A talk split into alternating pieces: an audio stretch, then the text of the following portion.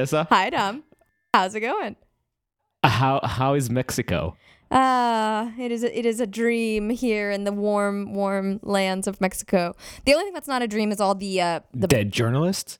uh, gadunk dunk.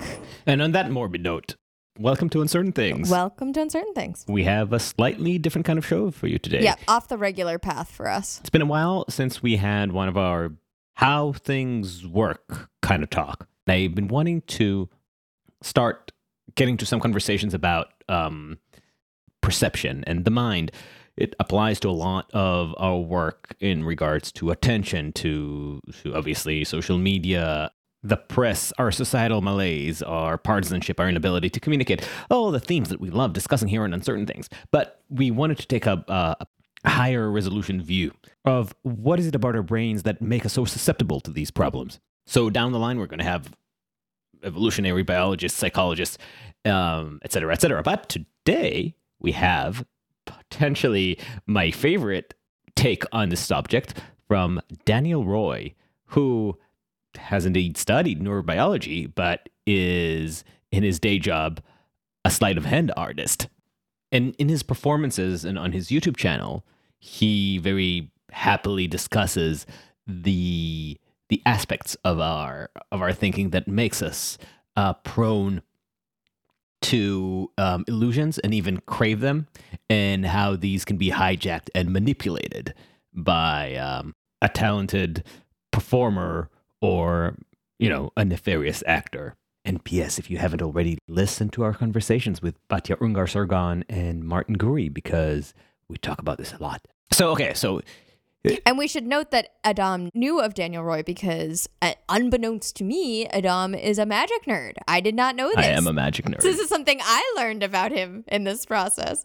that is one of my uh Your guilty pleasures, apparently. I'm a very proud magic nerd. I like gummy bears and and magic tricks. So we talk about neurobiology. We talk about what makes us crave the deception um, that magic offers, and what makes some people um, be be less entertained by the art. Um, we obviously take it to some of the applications that I mentioned before. Daniel is very um, pedantic in his in his uh, scientific rigorous approach, which means he balks at any attempt of s- such a careless uh, journalist like myself to tie in together too many threads. We obviously talked about the art of magic itself, the community of magic. How has a community that is fundamentally based on secrecy uh, been affected by the advent of social media and YouTube and, and overexposure? What kind of ethical problems do magicians face vis-a-vis their audience and each other? Overall, it was a riveting conversation, and I'm not just saying it because I was totally hammered throughout. So, uh, just two small apologies. Um, we recorded it together in one room, which was nice, but um, due to technical constraints, Vanessa and I uh, kept passing the same mic between each other, so you might um, hear that every once in a while.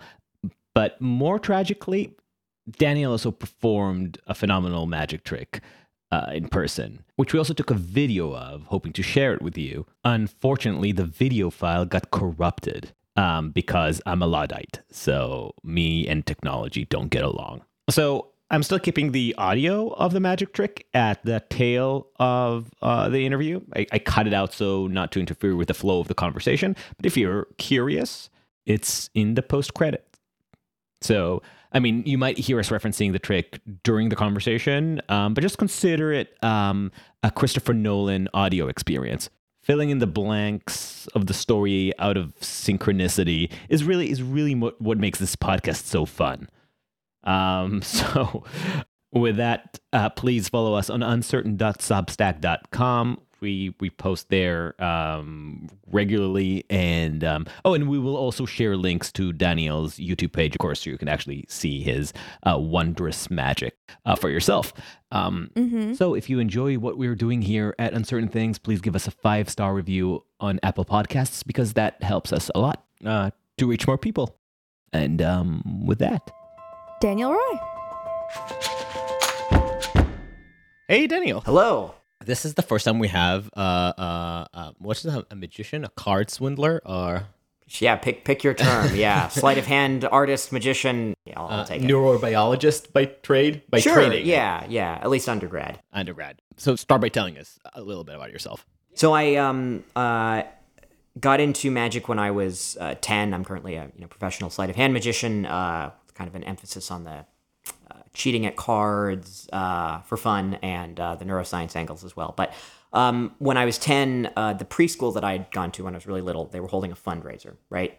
And it was in this kind of big concrete warehouse in San Francisco where I grew up, and they would the theory here was ah have a lot of cute kids little 10 year old alumni at the fundraiser parents will donate more money you know uh, that, that was the theory and i think it worked but anyway big kind of concrete space and i got stationed at um, the station that had a mechanical bull i don't know if you've heard of those things right like kind of, it's like a rodeo but it's a robot anyway Was it like a full size mechanical bull for 10 Oh year yeah. olds? Oh yeah, with like mats and stuff around it.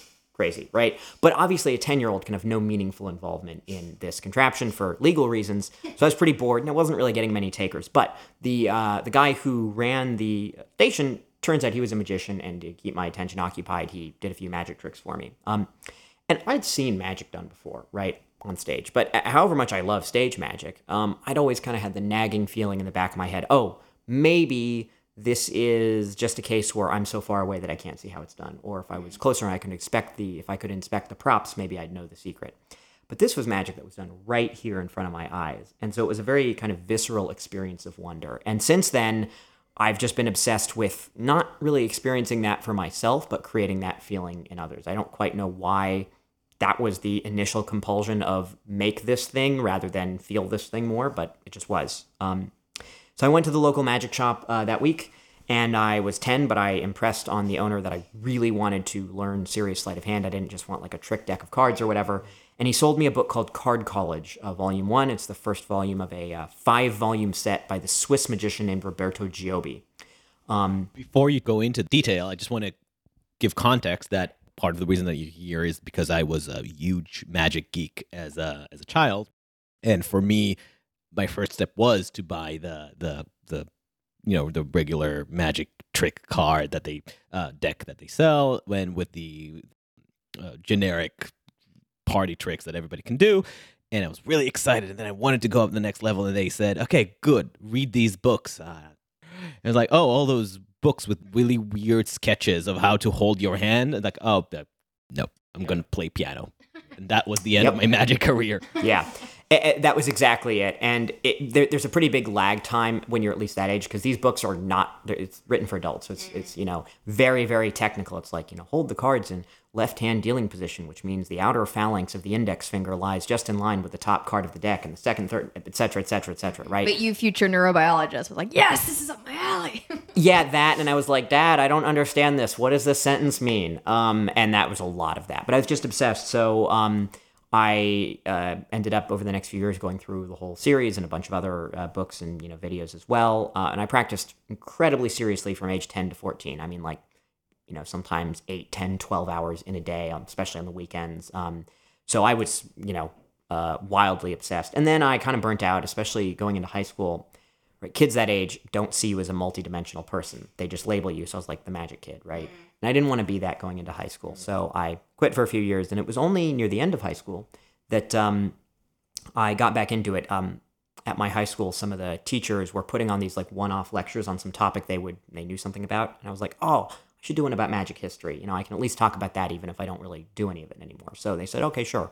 So I put together a little lecture on that, but in order to do that, I ended up having to relearn a lot of magic, uh, and as a result, I just got really back into it with a with a passion. And so that was a moment where I kind of looked back on everything I'd learned so far and okay, what what am I missing? And the technique that I'd always wanted to learn but never had never had uh, is called the bottom deal, which is you pretend to take the top card, actually you take the bottom one. It's something that comes from Yeah, no, I just give more context to people who, who don't care at all about magic or card dealing, and what does that mean? Yeah, so basically, we, if we think about magic, right, uh, there are lots of branches of magic. But uh, within specifically close up sleight of hand magic, that means it's operating through manual dexterity, misdirection psychology, and I'm generally performing with smaller props, and this is something that you are watching, you know, a few feet away from me. Rather than on a big stage or whatever. Uh, In other words, this is an area where you have a lot of attention being put into catching the the magician um, cheating, like when they're cheating in cards. So the art is to make sure that no matter how close you're being watched, the other person still can see what's really going on. Yeah, and so there's sort of a bifurcation of the different uh, sleight of hand techniques you have to learn. There are techniques that are purely for magic, they're just for magic tricks. And then there's a whole group of techniques that come from the card table, right, that are used by actual card sheets. And they say in management that 10% of the people take 90% of your time to manage. The same thing is true here. 10% of the sleight of hand techniques take 90% of your time to learn because of the gap in difficulty. Um, so the bottom deal is one of those secret sleight of hand card cheating techniques where, you know, I'm going to deal a game of poker and I secretly got the aces on the bottom and I deal out some hands of cards and I deal the aces to myself and then you win. It's a little more complicated than, than that, but you get the idea. Um, so I just became obsessed with this. I tracked down some mentors, people who knew a lot about uh, how to do this move, and put a few thousand hours into this one technique specifically. And then came a bunch of other card cheating techniques along with it. Um, and then I, I uh, went to UPenn for college uh, in Philadelphia um, and uh, really enjoyed University of Pennsylvania. But uh, I also uh, got in touch with a magician in Washington, D.C. named Darwin Ortiz, who's become a, a dear friend and mentor to me over the last six years now. Um, and he's really a, a, world expert in these gambling sleight of hand techniques. Um, and so I would go to DC every so often, take, you know, four or five hour lessons. Um, and uh, that was another route through which I, I learned a lot about the stuff. And partway through college, um, I started out studying molecular biology and then sort of transitioned into neurobiology uh, as I got towards the upper level classes. I started to realize there's a lot of crossover here, right? Because I can do all the fancy sleight of hand in the world, like you were talking about earlier. Um, and ultimately, you know that I'm going to lie to you, right? I'm a performer. You're like, okay, I'm sitting here, I'm in a theater, this guy's doing stuff with cards, he's supposed to lie to me, I'm supposed to be entertained, maybe. Um, and so I have to get you to lie to yourself, right? Because anything I say is suspect, but anything you say to yourself uh, is, you know, presumably more believable. Um, I think a Teller of Penn and Teller is a great quote where he says something along the lines of that the, the most uh, um, deceptive lie or the most convincing lie is the one that you tell yourself. And this is a similar idea to that, right? I have to get you to to to fundamentally tell. I have to get you to tell yourself that something is the way that it isn't, or vice versa.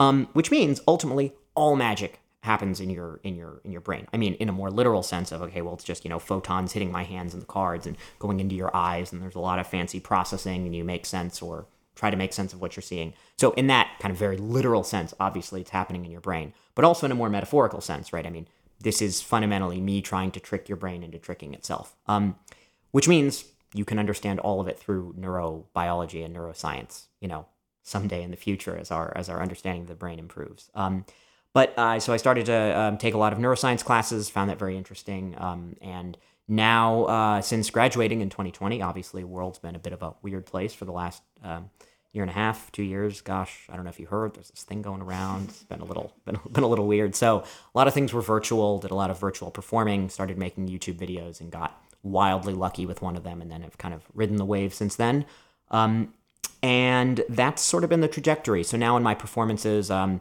i think you know, I, I, I, put a big emphasis on the, you know, sleight of hand used to cheat at cards. I find that fascinating. I also like to talk a little bit about the neuroscience angle so people can understand some of that without giving too much away, of course. Right. Um, and that's sort of the cocktail that I present uh, these days.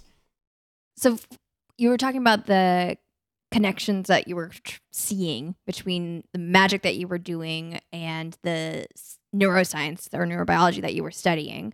What are some of the common ways that magic takes advantage of the ways that the typical human brain sees or understands magic? Yeah, so before you answer, I will get myself more wine. I think the first thing to emphasize is that right, we have a number of different levels at which we talk about the brain, right? Because again, our understanding of the mind is, is so so brain mind. I'm going to use those interchangeably. I'm not meaning to invoke any kind of dualism here, um, uh, but just to be precise. Um, but uh, right, the Descartians of the house are already rebelling. Of course, of course. Yeah, I may be a little careless in my in my uh, lingo there. Yes. um, so uh, we, we have to be careful about at what level we're talking about, right? Are we talking about the brain in terms of, all right, well, this group of neurons is interacting with this group of neurons? Are we talking about something within a single neuron, like you know how an action potential works? Are we talking about uh, a much higher level, like psychology concepts? Or are we talking about like a sort of metaphorical, philosophical, even broader, higher level, right? Um, we have to be careful that we don't use start an explanation at one of those levels and unknowingly jump to a different one, right? Because just because we can identify some concept that operates, you know, more broadly, like something I'll talk about in a moment is inattentional blindness, right? That does not tell us anything necessarily about the underlying neural circuitry, right? Just because I say, ah, this is a psychological phenomenon that we can observe in people and test experimentally, that does not tell us, well, it's one group of neurons doing this, or it's this specific circuit, or it's localized to this area of the brain. There's a whole separate set of experiments, right, that are that are you know a whole different field than even what I studied uh, uh, that, that you have to do to answer those questions, right? So um, I think that's an important um, an important distinction, and, and the focus of a lot of what I did undergraduate uh, was you know I started out in the molecular biology and I went into neurobiology, so a lot of what I studied was you know at the level of the neuron, and our level of understanding of the the brain is not quite at the point where we can be like. Here's how a card trick tricks you. Here's how neurons work. And we understand everything in between those. We don't. But it's really interesting to try to bridge as much of the gap and to look at uh, researchers who are doing a great job of that. Um, so I think I think there's a lot of ground to be covered. But we don't fully understand ideas like spotlight, for instance, right? Yes, yes. So so for example, uh, that's a great word. When we talk about attention, you can think about it as a spotlight. So we generally live with the persistent illusion that we perceive everything around us, and that's not at all true, right? Um, our our attention is actually a very narrow spotlight, and magicians are able to manipulate that. There's a um, kind of a pickpocket magician named Apollo Robbins, who some listeners may have heard of. If you haven't, go look up his TED talk on YouTube. It's great, um, and he talks a lot about this sort of spotlight uh, model of attention as he understands it as a pickpocket. Um, as a magician, you know what I'm doing is slightly different, but but it's analogous. Um, so a great example is something called inattentional blindness, where right? If, when we think about misdirection, we think generally about, oh, look over here while I do something else over here, right? Like we're literally getting you to turn your head so that you are looking at spot A, so that spot B is our, you know, deep in your periphery or even like behind your head. You just cannot perceive it because it's out of your field of view, right? Um, and vision is the sense you're relying on here. It's not like, I mean, certain techniques that you have to be quiet about, like people could hear them, but it's not like you're worried about the smell of a technique. That's not a thing that's going to get you caught during a show. So, okay, that's one thing. We can just get you to look at one place versus another place by changing what you think is important. But the idea behind inattentional blindness is where it is in your field of view, but you still don't perceive it. And um, a great way of understanding this in less technical lingo uh, that's more in the magic world is to use a terminology that my mentor Darwin Ortiz uh, came up with, which is he talks about looking inward versus looking outward. So if I say, um, Vanessa, are you right or left handed? Right. Right in order to answer that question, you have to turn your attention inward and think, oh, am I right or left handed? right? And um, that is a moment in which I could potentially have done something in your field of view and you. Mm. It's also like you put me on the spot a little bit. It's not like we're having a conversation and in the course Right. conversation. Oh yeah, oh, well I'm right-handed too Yes. because like that feels like a natural reaction. It's like, hello, stop. What is the answer? It's like, right. uh, Yep. There's a bit of a kind of social shock value. Right, that moment that your brain gets a little hot because you feel like you're. even though it's a very easy answer. exactly. And this is exacerbated when you're in a more of a theater performance, right? And you're up under hot stage lights. And for anyone who hasn't been under stage lights, you can't see anything in the audience. It's like you're on the highway, but there are car headlights pointing into your face, and that's how the audience can see you. But you can't. see- You're just blinded by them. So when someone else comes up on stage, right, suddenly they're under the hot stage lights. Um, you know, you try to make them feel as comfortable as possible so they have a good time, obviously, but it's still a very different environment. So um, it, it often requires a lot of their attention and we have you know a limited amount that we can devote to anything at, at one given time um, and so inattentional blindness sometimes called inattention blindness it's just a great example of getting you to look inward by you know posing a question or asking you to do something or say would you hold out your hand or would you do this or whatever?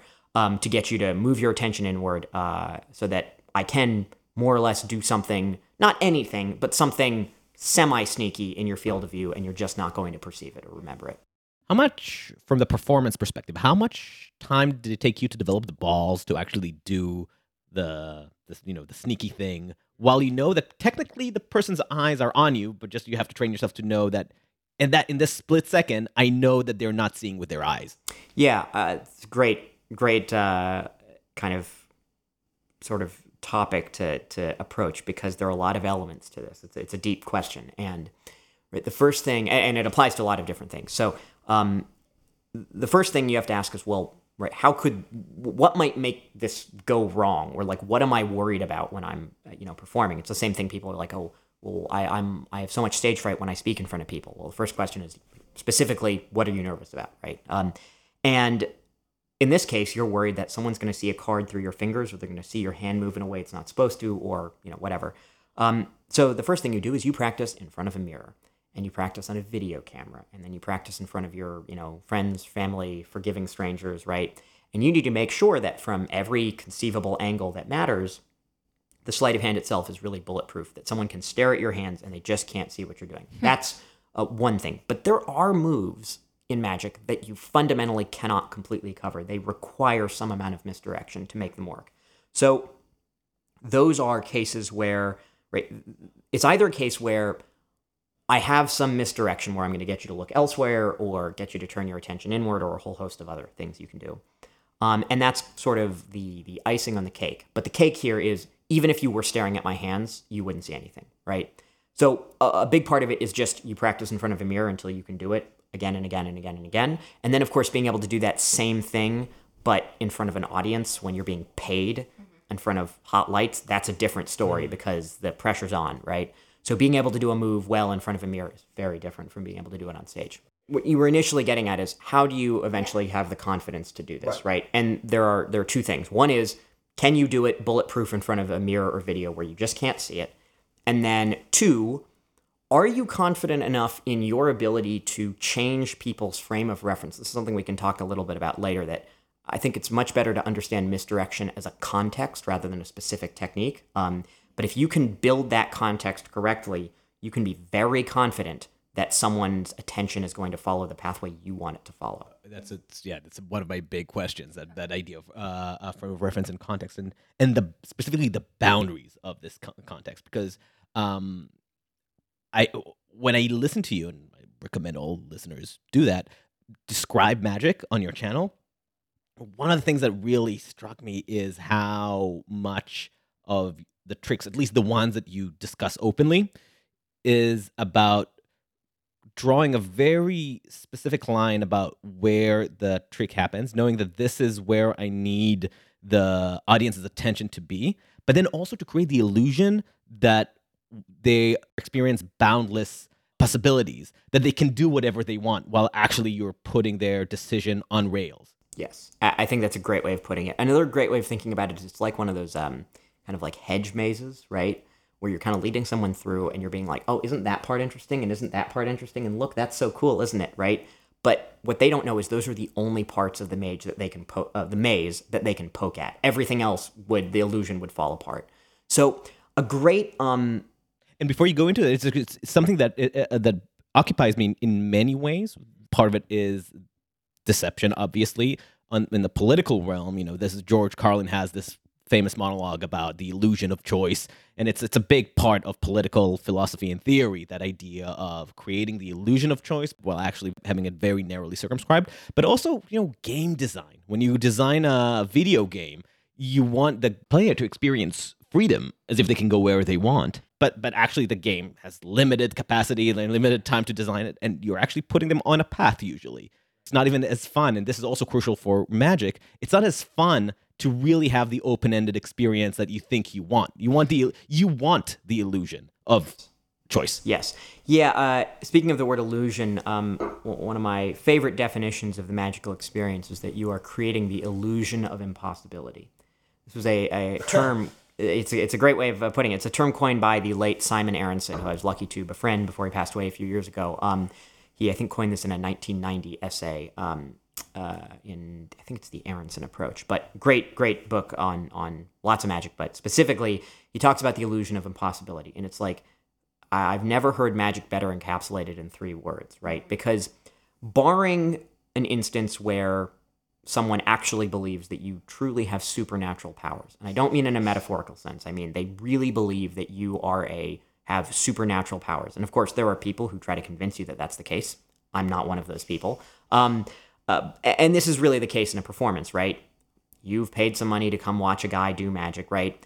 In your heart of hearts, you know that what I'm doing isn't actually supernatural. And at least the way I present magic, I know what I'm doing isn't really supernatural. And I don't put on any pretense that you're supposed to, you know, believe for a second that this is really, uh, you know, some actual form of, of, of magic. However, I have to get you to feel like it's impossible for a moment, even though your your sort of intellect, metaphorically speaking, knows that it's not impossible. So it's a conflict between the intellect and the emotions, right? You know you know this this can't uh, you, you know there has to be a naturalist naturalistic explanation for this but you feel like it just can't be done. So the illusion of impossibility is a really great uh, i think way of describing it. Um, and that really is at the heart of the magical experience that you create. Uh, before you move on, uh, I do want to drag you back to the question about putting the audience on rails. yes. Oh yeah. Importantly that is really kind of the the the key to creating that illusion right? You, you're creating the illusion that they have much more territory they could explore than what they actually can explore. So there are choices that the audience makes in a trick that really do change the outcome right? They absolutely do. But there are also lots of choices that you either restrict the choice or you um, influence their choice or you are able to find creative ways of just you know they think they're making a choice but they're not um, and you can pare down what seems like an infinite number of options into something much more manageable uh, for you to handle with some sleight of hand or whatever. So it's often kind of a bi-directional approach of like well you know i can i can find any of these 10 cards right? Uh, but i definitely can't get find any of these 52 cards. Uh, and so i have to make you think that you can choose any card but like limit your choice in some way. So it's kind of a you know constraining certain variables but if you constrain one variable too much, it's obvious what you're doing, right? So if you can find different points to apply minor constraints, you can mm. still give people lots of apparent choices that are choices. They're just minor choices that converge on the outcome you're aiming for. So you've talked a little bit about like the ways that you can use basically like mechanics or motor skills to to pull people a certain way. You've talked a little bit about the kind of the psychology of like exploiting ways that the brain works and the way we can't pay attention to everything at once and how we look inward versus outward. Are there also ways that you can exploit the social context of a room and use those dynamics potentially to also kind of pull attention one way or the other? Absolutely, yeah. Um, so there are uh, kind of a few points to, to cover here. One is people often, when they think about magic, they're like, "Oh, well, uh, I have to. The magician has to make sure that people aren't standing, you know, behind because that way I'd be able to see what was happening." Uh, it's actually the opposite. If you stand behind me, you just end up watching the back of my shoulder for the whole show, and it's pretty boring. A much bigger issue is making sure that people can see that there's even a performance going on. Visibility is, is key, right? Otherwise, people can't, you know, appreciate what's what's going on. Um, so that's one consideration. But in terms of right, so, so the reason I brought that up in this context is because you were talking about social dynamics, and maybe if I'm performing in you know someone's home, right, I may have to do a bit of a furniture rearranging, not so that people can not see how the tricks work, but just so that they can appreciate the show going on, right? Um, but in terms of social dynamics, yes. So right, humans have lots of sort of norms of how we behave socially. Um, you know, if you make really large gestures, people will often follow those with their eyes. That can doesn't always work, but it can help at least, especially if they think that that's what's already important. Um, uh, that is useful. Also, in terms of general social dynamics, the more you perform, the better you get at sort of um, uh, the better your sort of snap judgments about uh, about how people are gonna what they're gonna be like on stage get right you you sort of like I can't tell you how I do it, but like when I come up on stage, you know, and I'm gonna do a close up performance, which means I need to say call two audience members up and they're gonna sit next to me for the next 45 minutes, right? I better pick good people because how it's not that they need to be like easygoing. It's just that they need to be people who I play off of, you know, in an entertaining way and they're engaged in the show and they're fun to work with, but that they're also not going to give me too hard of a time, right? So you're looking for a very specific kind of person. And often you don't have the chance to talk to people beforehand.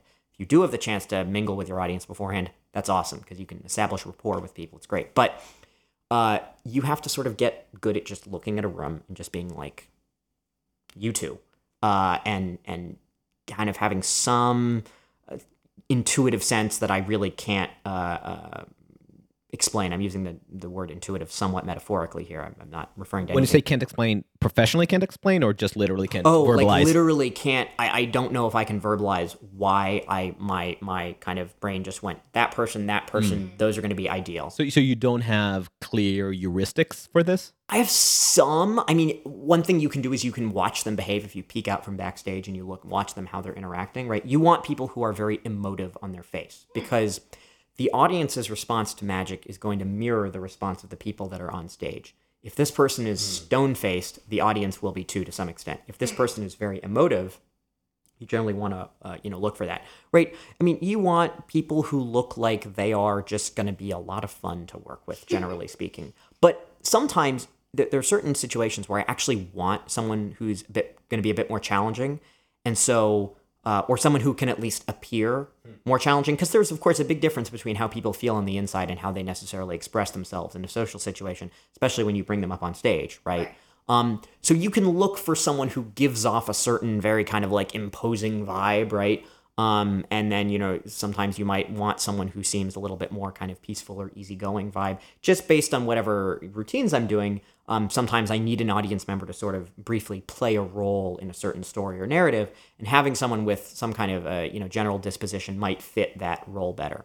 So there, it's it's interesting because there aren't heuristics in terms of like what a person looks like or who they are or their station in life. None of that is a good predictor of any of this. It's just a you look at a room and you can kind of get a sense for all right, that person's going to be fun and I think this person would be great for that trick and oh this person's really emotive when they talk to their friends. They're going to be great for that part and oh this guy's like he looks very skeptical. I think it's going to be funny if I involve him at this moment. Or even there might be a line like a single line in a show that you know is coming up and it's you know something that you um, save for a certain point in the show, and you just look at it in an audience and you go, "It's that person in the back. That's who I'm going to deliver this line to because it's based on how I'm seeing them act. It's going to be interesting that way or funny." But I still feel that that um, I didn't get an answer for Vanessa's questions. Like, is there a place where you actually use the social dynamic to enhance the the magic itself, in the sense of, I guess you one thing that uh, that I think touched the way that I understood the question was, you said au- audiences mirror the or reflect the expressions of the people on stage. Um, well, so this to me is exactly like. You, you use that partly to manipulate the, the the greater numbers. Is there a way you use the greater numbers also to manipulate the individual that's on stage, for instance? To some extent, I mean, that's always going on a little bit because they will, unless they're really comfortable on stage and they're like an actor or something, they're going to feel a little bit more. They're they're going to feel a little more nervous or kind of uptight. Um, just generally speaking, and and that can be.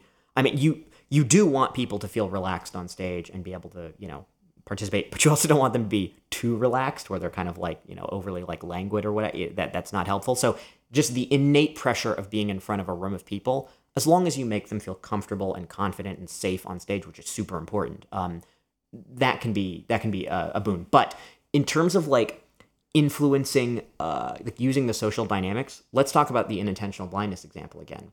When I ask you a question, you turn your attention inward. Everyone else turns their attention to you. So there's a bit of a whiplash effect where, right, you're going to be looking at my hands. So I can get you to look inward and I can get everyone else to look at you. And suddenly all of the attention is either, you know, tor- within you or at you. And so I get a great little moment of misdirection out of that. So you're actually sort of combining um, the, just social norms. You know, when I address you and you start talking, people tend to look at the person who's talking or who's, you know, uh, uh, or who's, you know, doing the thing, whatever that thing is in the moment. So you can exploit, uh, uh, you know, for entertainment purposes, obviously, some of those various social norms. You were talking about the way that sometimes you seek out someone with a very emotive face. I was thinking of my sister. She loves magic. She's like obsessed and she's probably one of the most emotive people I know. And she's just like she's just in when like it's magic. She's like, I'm ready. I'm ready for magic to happen. She's like a super fan. Um, but I would imagine that not everyone feels that way about magic. Yeah, my mom, for example. Oh yeah, she's anti-magic. Oh yeah. so I, I'm curious in the emotional spectrum that you've encountered when you're doing magic with people, because I, I would I would guess that for my sister there there's something wondrous about not understanding what's going on in front of you and that the illusion of the impossible. But for some people, there's probably like anger, right? Yeah. Like I'm fucking pissed off. Like I that's illogical and I don't like it, right? Yeah, I love those people on stage because it's really funny. Yeah. For my mom, I remember exactly the my. I, I was just having a talk to her before this conversation. Uh, I was just uh, and, and I told her, "Oh, I'm, I'm going to have a, a magician." And she she just groaned. And, like I said, if sh- should I train to be as good as Daniel, and then I come home and do a trick to you, first to be resistant. I don't want to see that. I don't. I don't care. then I do it, and then you'll just be annoyed at the fact that you can't figure it out. And she said, "You're right. That's exactly what will happen. And now that we know it, it doesn't need to happen." Yeah, when when I was in college, of course, studying science, a lot of my friends were like math, science, engineering nerds, right? And those are not people who are like, I want to be caught up in the wonder. They're like, I want to know how this trick works. Uh, so I, like that actually, especially like espe- like uh, if if I'm in a group of people and everyone asks me to perform, and one person's like, Oh, I hate magic. That's all, I'm very excited about that. I'm like that like that just is fun to me at this point to have that because really what what can be most satisfying on stage if you have two or three people up on stage is if you get contrast between them because if you get one person who is like super duper like into the magic wants to see it all the time like your sister you were saying and then the other person on stage is your mom right the same thing will happen and you get wildly different reactions out of the people and it's really interesting because they can sort of play off of each other. I can play off of either reaction. One person is like, wow, that's the greatest thing I've ever seen in my life. And the other person's like, I deeply hate you and resent my life choices. and the fact that you get that, and the audience is watching this play out, Yeah. right? So it's a bit like an improv play happening on the audience's faces. Um, and that's, I love that. I really enjoy it. Now, when you're earlier on, when you're just starting out and, uh, you know, you, uh, the tricks are a lot more vulnerable. Like people can poke at stuff and it'll fall apart, right? That's really tough. But when you've been doing it for a really long time and you kind of know all the things that people could say or do, or you know, kind of try to pick apart, you're pretty comfortable with people going after any element of it, and you know, uh, um, being able to handle that. So, uh, for me, I just love the challenge at this Right. point. I enjoy it. Are there examples of people that have gotten under your skin? Um, it's rare that I'm like actually truly. It's very rare that I ever encounter someone who I would uh, call, uh, you know, give the term a, a heckler on stage, right? Rare Very- means that it happened. It has once or twice, and I'll tell you the stories, but you'll hear about you'll I think you generally hear a lot more about hecklers than there actually are because right to, to be really specific, right? A heckler is someone who wants to ruin your show and take Sabotage. All of the attention for themselves, right? That's anyone like if you do a trick badly and someone's like, "I saw how you did that," they're not being a heckler; they're just using their brain. You're allowed to do that, right? It's not in in something where I'm showing you the illusion of impossibility. It would be unfair of me to say, uh, "By the way, can you just kind of switch off your analytical brain for this?" That's that's not. Uh, I think that So uh, I, I do want to have you clarify this line a little bit because somebody who's seeing your trick and then points it out mid performance, you wouldn't consider that a heckler. no, not at all. That you feel that's fair game. You feel well. I guess I lost this one. yep, totally fair game. So before you go into the heckler stories, like what Right. do you do with this? Well, when you're there, are a couple things. Sometimes, uh, often they're they're wrong, right? The way they think it's done isn't right. There are a lot more ways that magic tricks could theoretically be done than they're than they are actually done. So one option is they're they're off base. Now, uh, this is a it's a tricky situation because on one hand, if you can disprove their claim, and you have to do so tactfully, so it doesn't look like a haha I'm better than you moment, right? um, that's good. But the problem is if you start, if you create that pattern, then they're going to keep asking questions until eventually you get to a question that you can't answer, right? So that can be uh, a a challenge. Sometimes you can incidentally show that it's not the case. Um, right? Like they're like, oh, I, there's a face-up card on the bottom of the deck, and you just don't acknowledge them at all. As they're, if I mean, if they're the person next to you, you have to. But if they're out in the crowd, you don't acknowledge them at all. Uh, and then as you're making your next gesture or making your comment, you just casually, you know, show the face of the bottom card to everyone, right? And so, first of all, um, if you don't acknowledge the comment, no one's going to remember it by the end of the performance, unless it's like the very last thing that happened. Um, there's something. Um, uh, there's a great book called Thinking Fast and Slow by Daniel Kahneman. Yep. And he talks about the peak end rule, which very briefly is people tend to remember disproportionately the end of an experience. And there's some interesting and rather funny experiments he did to confirm that with colleagues. But um, uh, people primarily remember the end of an experience. And anecdotally, I found that this is very true about magic. If I ask people who saw me perform a year ago, they will basically remember usually the last part of the last trick I did, maybe one other standout moment that maybe probably that happened to them, um, and the general feeling and vibe of the experience, right. They'll remember basically how they felt and the last thing you did. So if you don't acknowledge a little, you know, issue here or there, you know, an hour later, no one remembers. It's it. really the George Costanza rule of leaving. right. at Right. behind. Oh, you, you'll get there. Yes, you're just you, you just started watching it. No, he just figured out that that he should stop in any aspect of his life, whether it's dating or work. He should just leave when he reaches a high note. If he's in the middle of a, a meeting and everybody says, "Oh, good idea, George," he just leaves the meeting. great. This has been great. Yeah, but but that certainly is the case. However, no, I definitely, to get back to your original question, would not consider that to be them. I mean, if they are go, if they are trying to constantly at every moment point out their theories about how the tricks are done in a way that's clearly them just trying to take the spotlight, sure, I guess you could call them a heckler. But if you just do something badly and they're like, "Hey, I saw the card in your hand," that's fine. I mean, that's the you know they're allowed to do that. It's like the valid way of experiencing magic. I think. I don't. I don't personally find any problem with it. Now the solution is next time, you know, like be better at that thing. um, but um, there are certain things that you can not acknowledge because they're really not central to what you're doing. There are certain things that you can kind of incidentally disprove, but you it's a sticky territory because you don't want to build that kind of pattern. Uh, and then there are certain times where something just completely falls apart. Everyone knows how it's done.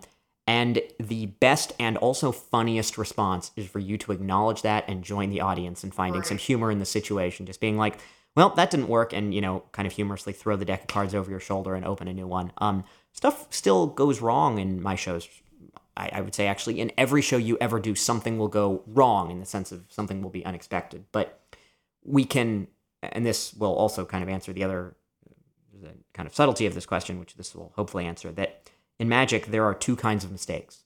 There are mistakes where I know something went wrong before you do, and then there are the mistakes where we both find out it went wrong together. And the first kind of mistake is fine.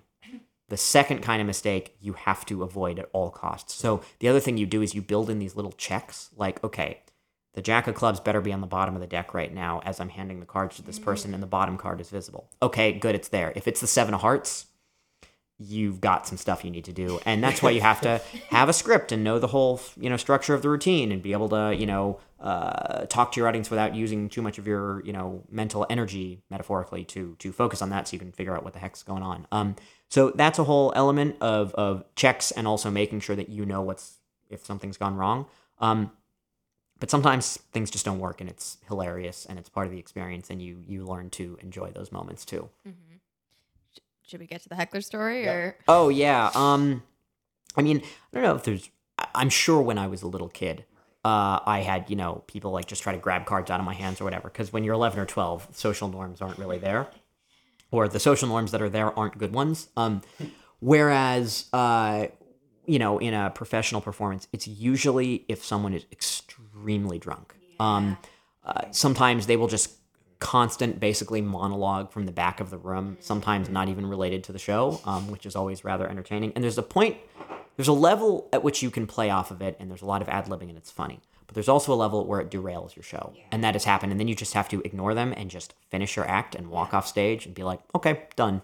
Um, I've had a, you know, I remember a few years ago, there's this one guy who came up on stage and uh, he was just very drunk and was trying to like grab the props or whatever. And you can very much, like, what's great is that the pressure from the rest of the audience usually makes them stop doing it. As long as you comport yourself with dignity, um, the audience will very quickly take your side. As long as you're not, you know, being a being an ass about it, right? Um, and that pressure, I mean, sometimes like a friend of theirs will literally yell out, "Hey, dude, just stop messing up the show," right? That will happen. The audience will see what's going on and they will understand, you know, how to resolve this situation. So often they solve the problem for you, which is pretty funny, especially when it's like their mom who solves the problem. It's always entertaining. Um, but you know that happens from time to time. But uh, like I structure my like if, if there's a trick where someone's participating a lot, I structure it in a way where there's physical distance between them and the prop they cannot grab right now, so that if worst case scenario, if they try, I will get there first. Um, Uh, that's part of it. Also, just setting up a structure of like, you know, so people understand what their role is in this trick and what they're supposed to be doing, right? Most of the time, when an audience member, quote unquote, messes something up on stage, it's not their fault. It's that you, as the performer, didn't give them clear enough instructions and they just got nervous and missed a step. So, most of it's just about clarity.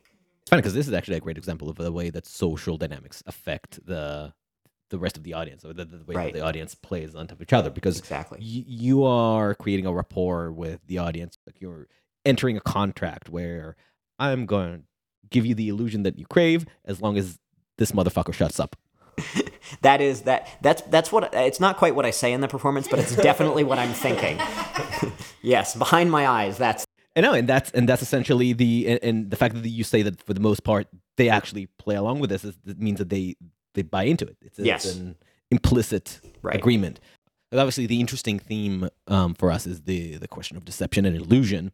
Um, I want to go back to the idea of you didn't quite put it like that, but that's how I'm seeing it in my mind. It's almost a a competition that audience members have simultaneously with you as audience members are trying to just put their face in your in your act and, and figure out what the hell you're doing or catch it before it's happened because everybody has seen magic tricks and they they know where this is going. So surely if i pay enough attention i can catch it before it happens. But at the same time with themselves and that's the the desire to be deceived part where they they are constantly being like part of your brain's like don't maybe don't think too hard right.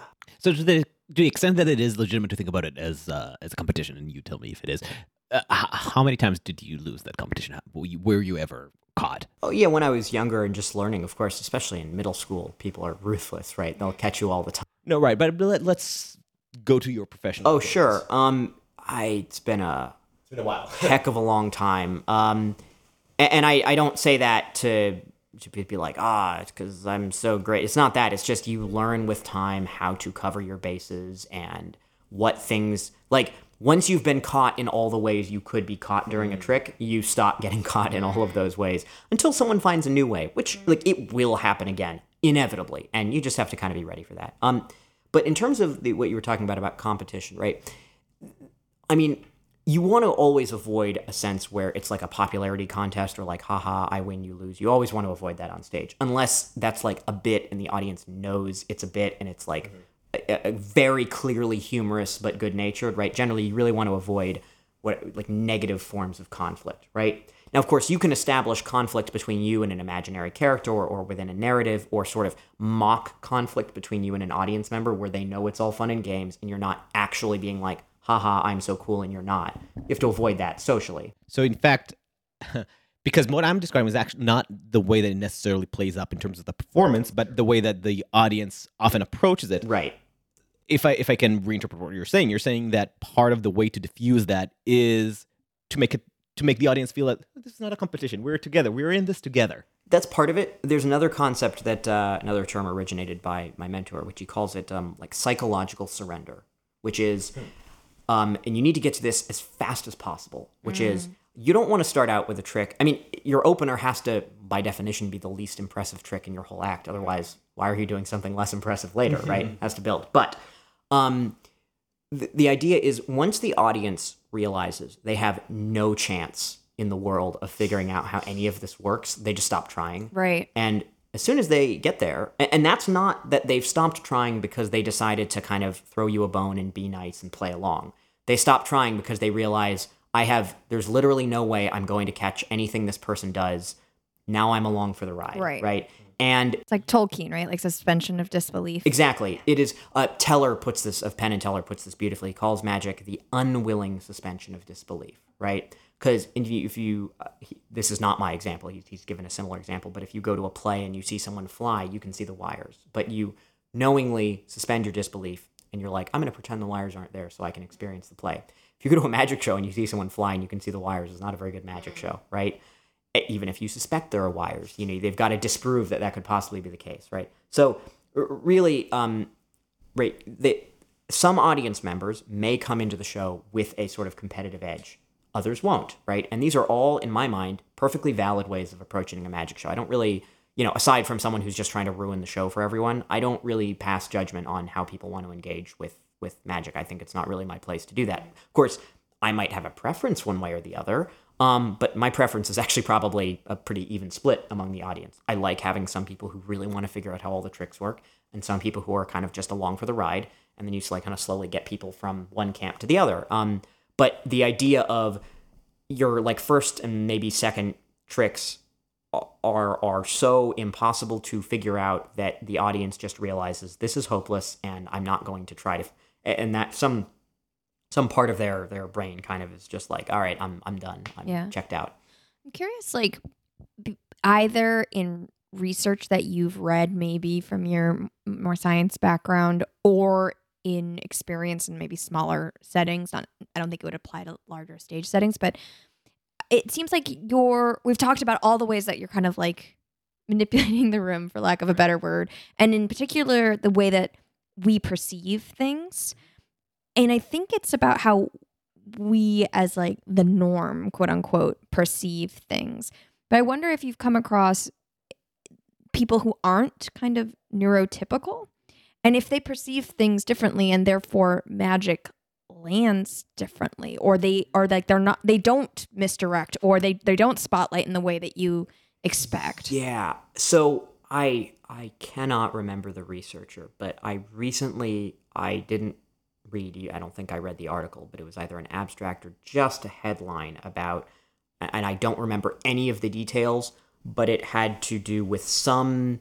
Uh, I don't remember whether it was like a, um, a developmental or personality thing. I, I I have literally no recollection of what said thing was, but it was some work about people with thing.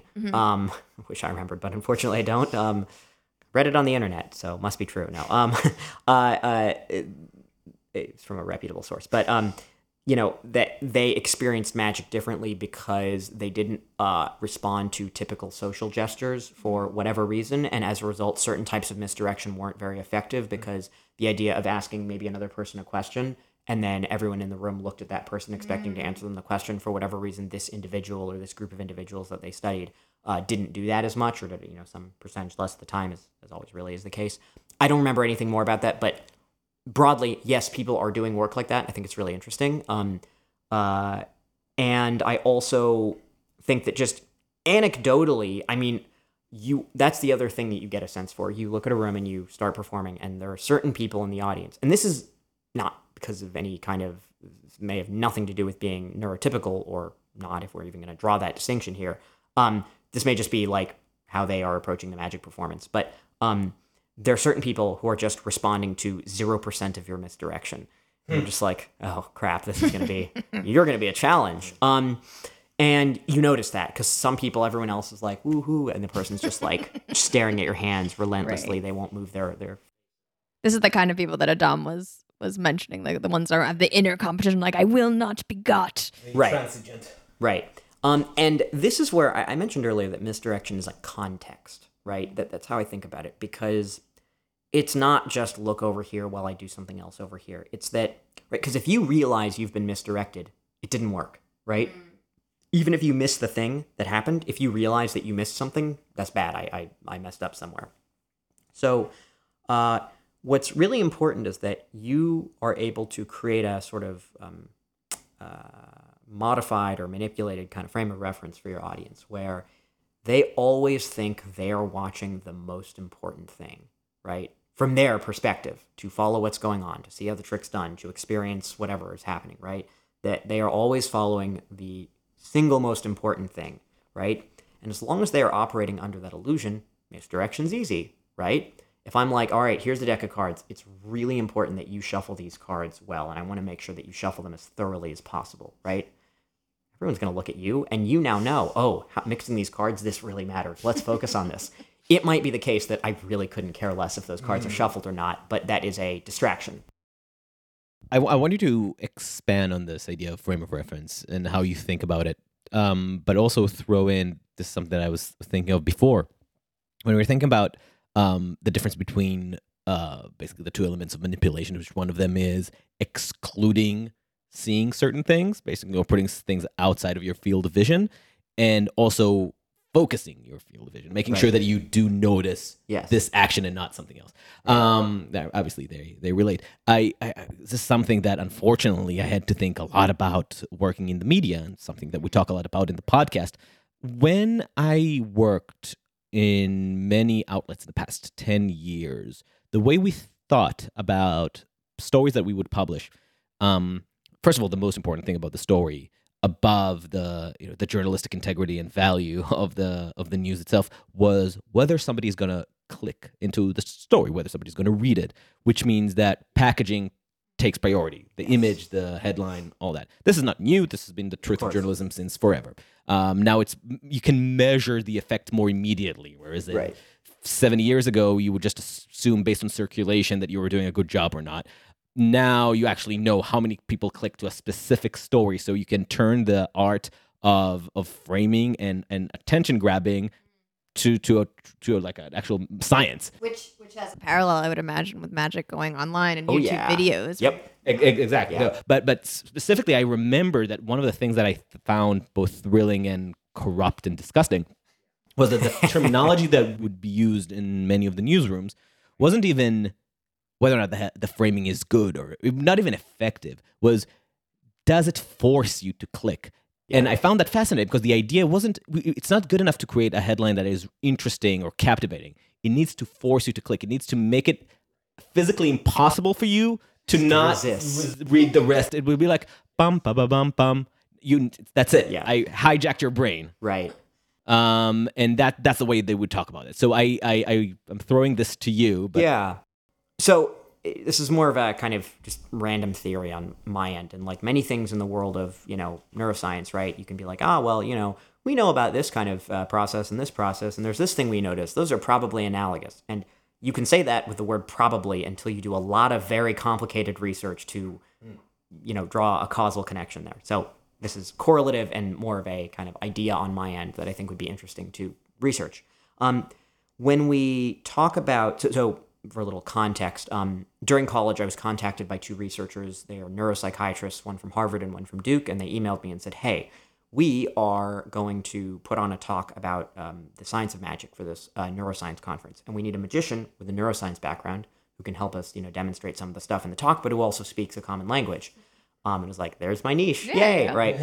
We uh, prep, prepped the talk and then covid happened got delayed a year but we gave the talk uh, uh, in um, 20 2020 yeah 20 2021 2021 yeah What is time? 2021 god everything blurs together Yeah. jeez. Okay um uh but we gave the talk went really well. I learned i mean uh, you know obviously i was able to sort of fill in their their gaps in terms of their knowledge of magic and they i learned so much more about that uh, those areas of neuroscience than i ever learned in, in college. Um so that was fascinating um and i subsequently someone who saw that um uh, that talk. Uh, they run a, a neuroscience kind of public facing journal called Cerebrum, which I then wrote an article for that came out last year. Um, w- one idea that was covered in another portion of the talk was the idea of attentional capture, how that works. And uh, there's one idea which is called top down versus bottom up attentional capture, which is a really interesting concept, right?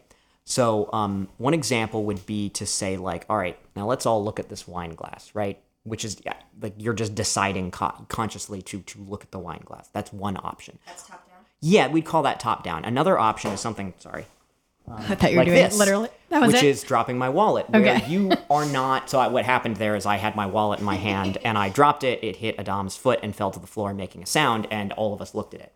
Um, you because you felt the wallet, and you because you heard the wallet. Um, and we would call this bottom up because you are not consciously going. I want to direct my attention here. Your attention is pulled by uh, by some kind of stimulus, right? And I think that this idea of top down versus bottom up attentional capture, I can't say for sure whether the brain mechanisms that underlie that are the same brain mechanisms that underlie certain parts of social media and also certain parts of misdirection. But I think there's it's somewhat likely that they do, and here, here's why. Um, right. So when we are talking about uh, you deciding to direct your attention somewhere, right? If I'm like, now look at this card, it's really important. You are not inclined to trust me in a magic performance, right? But if say, but if I have you pick a card and I show you the card, it's really important that you remember this card because there's not going to be a card trick later if you don't remember it, right? it's now clear to all of you that this is actually a really important piece of information. But this is very much kind of a top down type thing, right? You've created the circumstances under which it is imperative for you to remember the card for the audience. Exactly. And that's different, of course, from dropping a, you know, a glass on the ground and it shatters and everyone looks at it, right? But the idea is if I'm going to misdirect you, right, I either have to disguise some form of bottom up attentional capture as being top down. In other words, I have to disguise a moment where your attention is grabbed without your, you know, initial kind of conscious uh, thought, um, uh, as a case where you did direct your attention there, you know, consciously. Um, and I'm using the word conscious, and I'm using the word conscious here, and it's always important to distinguish. The word unconscious has a lot of baggage. You'll usually hear me say non-conscious just to distinguish um, those two things, but I'm not even for, for, for the people who care, I'm not even choosing a frame of reference in which to talk about conscious and non conscious actions or thought. I'm just using those very vaguely right now. What we learned from Emma and Zev, right? It's uh, exclamation mark equal equal sign. Right. Yeah. So um, that's uh, just just to kind of put a pin in that. You guys can include that or not. Doesn't really We will definitely. include. Yes. Um, but I'm not I'm not picking any specific definitions here to be clear. Um, but so just vaguely and broadly, um, right? I if I can disguise a moment of misdirection as a moment of you guys, you know, choosing where to put your attention, and what we realize when we think about this is that all misdirection is actually direction. It's not a case of I don't want you to look here, look anywhere else. That doesn't really work. It's that I don't want you to look here, so I'm going to get all of you to turn your attention here because either I look there or, and often and, um, all of the context that I've built says that this is the most important place to look. So that even if you're someone who's trying to catch me out and figure out how the trick works, this is the spot that you think you should be looking in order to do that, right? So it's a contextual thing.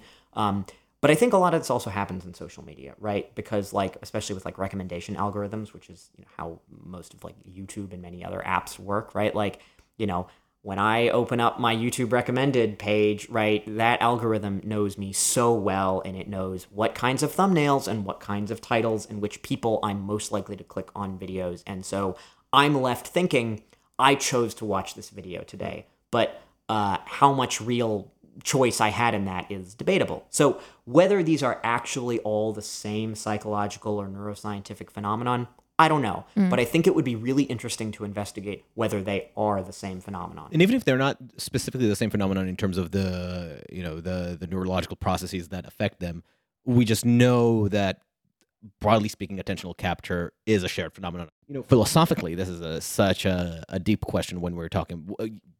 I, I tried to not bring social media. I was talking broadly media, but obviously it was implicit in my my context. But even when we're talking about social media, very much so, the idea of loss of free will. This is just something that we talk about a lot uh, in the podcast because media and, and the dissemination of information is a big part of of what drives us to outrage. I think on our on our pod or, or you know fist shaking. Of course. Um, and the in in the context of social media, it's just it's just phenomenal how much political power these these these invisible attention capturers have. But it's interesting to note that this is not a unique thing. Maybe the scale of social media is, but but the way we do it, you know, you don't even need to be a magician to to know that we are yeah. we are just we are just exploiting the ability to distract people even in conversation and what even i mean easy uh, if you go to all the history of con men and and and populism throughout history it's it's all about the- knowing how to activate very similar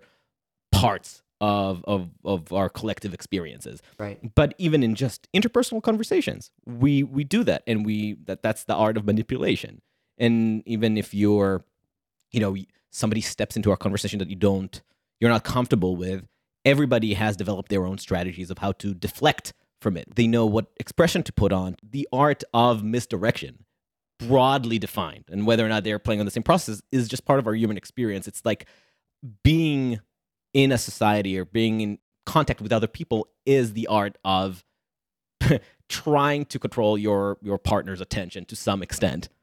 So I know you're being scientific about this. I'm being a journalist, which means I'm taking a lot of shit and putting onto the same category. But I think, in truth, whether or not it's the same thing, um, you know, in the most rigorous sense, this is what makes us so captivated with magic because we.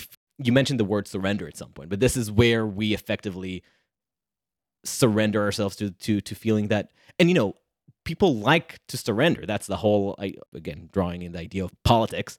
People pretend that they like freedom and choice and all that, but essentially, we really love in some primordial way that feeling of something just happened that we don't understand, we had no control over, and it just drew us and controlled us. And that's why we like charismatic leaders. That's why we we we like superstars and and bigger than life characters and artists, and that's why we like magic. Right. There's just something very human about that desire to manipulate on one hand and be manipulated on the other. Right. That's, that is my my journalistic thesis. That's how you write an op-ed.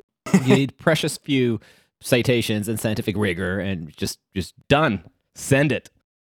Yeah, and here I can't get through a certain sentence without being like, well, by the way, what this doesn't mean is this, this, this, this, and this. Audio Uh, footnote. Yes, exactly, exactly. Uh, so no, it's just a different way, of, different ways of thinking about the same thing. Oh, I, you know, speaking of, of the packaging that you mentioned earlier about, you know, that there's um uh, the creator of Patreon, a guy named Jack Conte, um, also part of the band uh, Pomplamoose. Um, uh, he um, I- I didn't know the guy who was in Pomplamoose is the yeah, Jack of Conte, bald guy with a big beard. He- Wow. He's, He's he's one of the the co-founders. creator of co-founder of Patreon. He's Yep. not a creator on Patreon. No, He's no, the he is the of co-founder of Patreon. I wonder if he started it because they wanted Pomplamoose wanted more.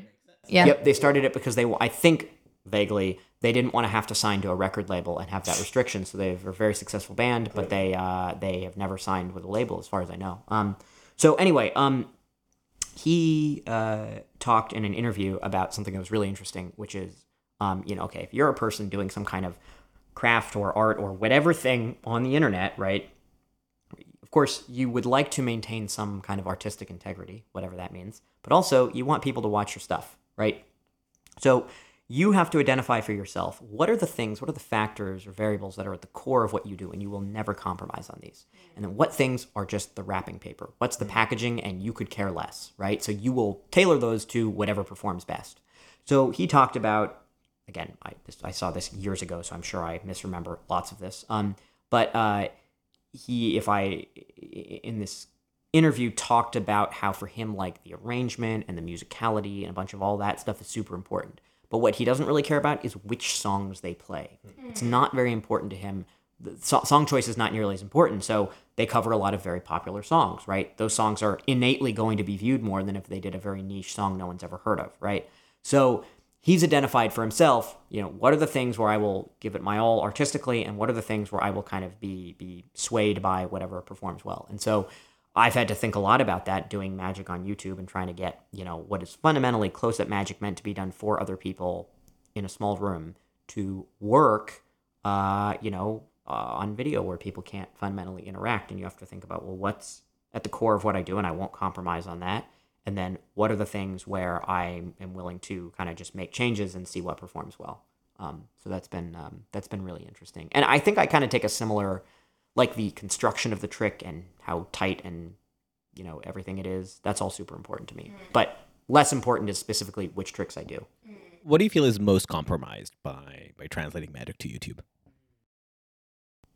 Well, I think the thing that's really compromised is not something that you could possibly fix because it's just the fact that you lose the interaction. Mm. Right? If you don't have that interaction with the audience and you don't have the real byplay and you can't have them physically reach into the deck and do something as simple as pick a card, right? With all of these things, you are losing a an interactive human element, right? Um, and that is really hard to kind of recreate in any meaningful way, even if you perform it for another person on video. It's not like the viewer's part of that interaction. So It also kind of potentially puts up a, another layer of Yes. disbelief because Yep. it's like, well, you could doctor that. Yes, you could do. Yes, exactly. Um, I have like my most popular YouTube video. It was one of the early ones that I released, and I didn't realize it, it is a single take, right? Like it is a, a sing. It's shot with three cameras, but it's a single take with three cameras, and I cut between the cameras. But those cuts are not. They do not obscure any sleight of hand. They're not jumping around. It is a continuous sequence. It's just so that you're always watching from the camera, where it's actually easiest to see what's happening. What I didn't realize at the time, being inexperienced at making YouTube videos, uh, is that um, people would think that I use those camera cuts not to help them see the action, but actually to you know distract or hide stuff. So video was littered with comments about like, oh, this is now. Luckily, I have other videos where I actually do the same trick or a similar trick for a live audience in one take. But you know that doesn't people prevent people from being suspicious. Now that's fine. Okay, they can be suspicious, but it's like I've now learned that if I'm going to shoot a camera with multiple, uh, shoot a video with multiple cameras, I should say, that right, it is very helpful to have multiple camera angles because sometimes you just need to look really closely at the cards to appreciate what's happening. But I have to choose the proper times in the video to switch angles so that even if I had used that camera cut to hide something, which I don't, but even if I had, it wouldn't explain the trick that happens next. That all of the relevant context is present in one continuous shot from that camera. I just have to keep that in mind. Well, talking about YouTube, so um, my brief experience with the Magic World made me really appreciate just how much of a guild almost a community is. First of all, you mentioned a lot of, of names. You you name dropped a bunch, which implies just how close and small the community is. But also, there is a, a, lot of strong honor code that brings it together, right? That the idea that obviously you don't share the secrets because that Right. defeats the point. It's it's it's, it's tinged with guildiness Sure. in it, right? To what extent? For first of all, tell me if that's even true. I mean, I, I was always brought on that impression, but um, if it's true, how much does YouTube and and the internet disrupt that? Well, I think Magic used to be more guild like than it is now because YouTube, in whatever, I think 2005, when it started, it changed everything, right? Uh, because now, for a lot of magic tricks, you can just look them up on YouTube and find a 15 year old kid in his bedroom explaining how they work. And you know, for our Zoomer and under uh, listener, actually, are you a Zoomer Daniel or a borderline millennial? I'm I was born in 1996, so I'm the exact borderline between um, Gen Z and millennial. Oh, really? Goes that far? That is the that is the 1996 is like the last year of millennial, but the first year of Gen Z. I think when I look it up. So I, I I I'd like to think of myself as a millennial. I well, I'm a millennial insofar as I use primarily YouTube, not TikTok. Oh, yeah, there you go. I identify myself by my social media app of choice. Um, yeah. To, to in the same way that, that we are we are I guess culturally more uh, Gen X than we are millennials, um, uh, despite a ten year difference. Anyway, back in the day, w- when you wanted to actually see magic explained or exposed, there was this dude in a mask that had a special uh, like NBC or Fox News. It's called "Breaking the Magician's Code." I don't know how much of it was staged or not. I mean, it was a staged event, obviously. But but there was an idea that this is not something that you commonly do. You don't just go about explaining some of the the biggest tricks in magic. It's a somewhat shameful thing to do. At least even if it was done with the artist's consent, It was still important that publicly it was communicated as taboo. But now, anybody who has enough knowledge of magic can just go on YouTube and, and share it with everyone. So I don't know too much about the whole Masked Magician saga. That was kind of before my time, but definitely not with the consent of the creators, and the magic community did not look fondly upon him. And I I don't think remember there was a uh, again. I didn't know how much of it was real, but there was a, a response to anybody. Anybody who's interested, this is this was probably the most dramatic moment in The 90s magic world. there was a response video of the magician community when they exposed the exposer. Yes, and it was a yes. whole uh, event. Yeah. It was fun. Yeah. Um, but uh, yeah, YouTube changed everything. Which right. So so when I was ten when I started, which means it was 2006. So YouTube already existed. You could already at that point look up how tricks were done on YouTube. But I got very lucky that the owner of the magic shop in San Francisco, it's called Misdirections Magic Shop actually, and the owner Joe Pon. Uh, fantastic mentor, great broad knowledge base, and really impressed the importance of learning through like legitimate sources, like you know. Now, sure, YouTube has that and other social media apps, but primarily YouTube has vastly uh, expanded the accessibility of magic. People who live in places where it was really hard to buy magic books or couldn't afford them because they're not cheap, um, uh, now have access to learning about magic, which is awesome. The less awesome side is that most of the teaching that's done on YouTube isn't so great, and also a lot of it is just, um, you know, how the tricks are done. Now, there's a there's somewhat of a generational gap in how magicians. mean that it, by which you mean it's more of just exposing without actually explaining. Right. This is the secret, not here's how to mechanically do this and all of the, you know, variables that follow. Um, so the, the there's a bit of a generational divide in magic about how people view this. Some people view YouTube as entirely a bad thing. Some people view it as entirely a good thing. Some people view it as, you know, somewhere in the middle. And I think there are arguments to be made on, on, on all sides here. Um, and the way I see things is good, bad, or otherwise. Um, it's not like we can go back in time. Uh, so Very Matt Mel- Welchy. Very Matt Welchy. it's it's it's just an irreparable change, which means if you do a sort of standard magic trick that's very easy to describe in a sentence, right? Someone can go on the internet and look it up and find out how not necessarily how you did the trick, but how a trick like that can be done as explained by a 12-year-old in his mom's bedroom, right? On a, you know, crappy camera from 10 years ago, right? Uh, that's a thing. So, uh, you know, I, I think that really changes things. Um, people also learn a lot from there, and you know, the teaching is uh, kind of a hodgepodge. So sometimes they learn something really great, other times not so much. Um, but on the flip side, right, there's lots of old footage of some of the you know great sleight of hand masters of times past. You know, uh, Fred Kaps, Dai Vernon, um, Ed Marlo, Ricky Jay, et cetera, et cetera. The list goes on.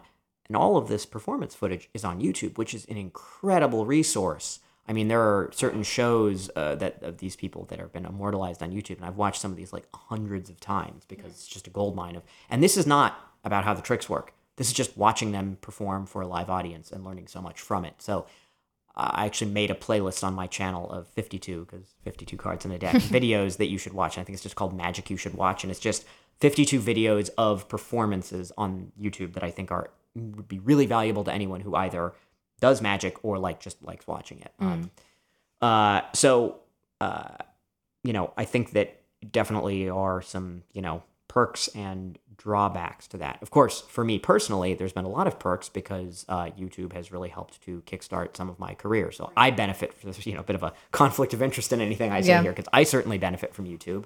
What's the most you know angry, strongest reaction against YouTube that you've encountered?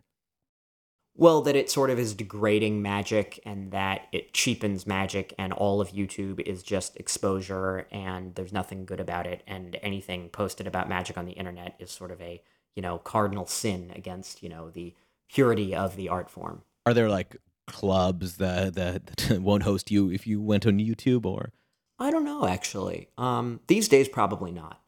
It used to be the case that, that certainly, I mean, like, uh, I don't, remember the details, but I think Penn and Teller at one point were like banned from like the Magic Circle because they revealed a trick in part of their act, but it was like a bit, sort of. But then they're also so big that it doesn't matter to them, right? They're Penn and Teller, right? You can do whatever they want. So, um, uh, canceling the uncancelable? yeah, it's uh, yeah, exactly. Um, and so it's just um, I, I think that I mean, no one in their right mind would say that YouTube is like gonna that social media is just gonna go away. Like, so you have to work with it, right? For example, you if you really want now, some magicians, and I think this is a fair perspective, are okay if they do tricks and the audience then goes home and looks them up and figures out how the trick worked. Some people are just like, look, I want them to experience magic in the moment. If they figure it out later on their own time, doing their own research, fine. That's an occupational hazard. Um, I take a different, and I, I really think that's a fair perspective, and there's a good argument to be made for that. I take a different perspective, which is I want to make it as hard as possible for people to figure out how the tricks are done after the show. I want it to be really, really, really difficult to go look these up and find a satisfying explanation, right? Sure, you might look up a trick and find something, some kind of explanation, but hopefully, knowing what you'll find on the internet when you look it up, I've done enough in the show to make it clear that I could not have done the trick that way. Um, Is, does that mean that also the, the there's a does that also change the general language of magic knowing that so many of the fundamentals are already available for whoever searches them up like does it make you start looking for ways to conceal that tricks that cannot be easily explained or developing personalized skills that nobody can imitate Or put in another way, like, can you try create something new? Of course, yeah. Ab- I mean, all yes. no but i'm thinking something new that also is not just you know using those old pieces that Sure. like a lo- the, the, the building blocks that a lot of old magic is based on something The, is the way I think about it, well, first of all, all creativity in magic, as other things, is iterative. It is exceedingly rare that someone has an idea that is completely new and is based not at all on any kind of pred- uh, you know preceding work. That virtually never happens, and all creativity, whether or not you know it at the time of having the idea, is iterative. And most ideas you have in magic, someone else had hundred years ago. But you know, there's certainly ground to be covered. Um, but the way I like to think about uh, dealing with the way the internet is these days is the idea of a layering, right? If I just do a trick and there's only one method to it, if you figure that method out either in the room or later on, like, you know, trick's over. But if I can layer five or six different things, even if you could individually find those things, if I can layer them together, uh, then it's going to be a lot harder for people to, to work out, presumably. So I think that's one way of, um, of approaching it. Uh, is is just that kind of layering. Just to conclude this topic, you do every once in a while, and I'm very grateful for that, reveal small magic tricks on your channel.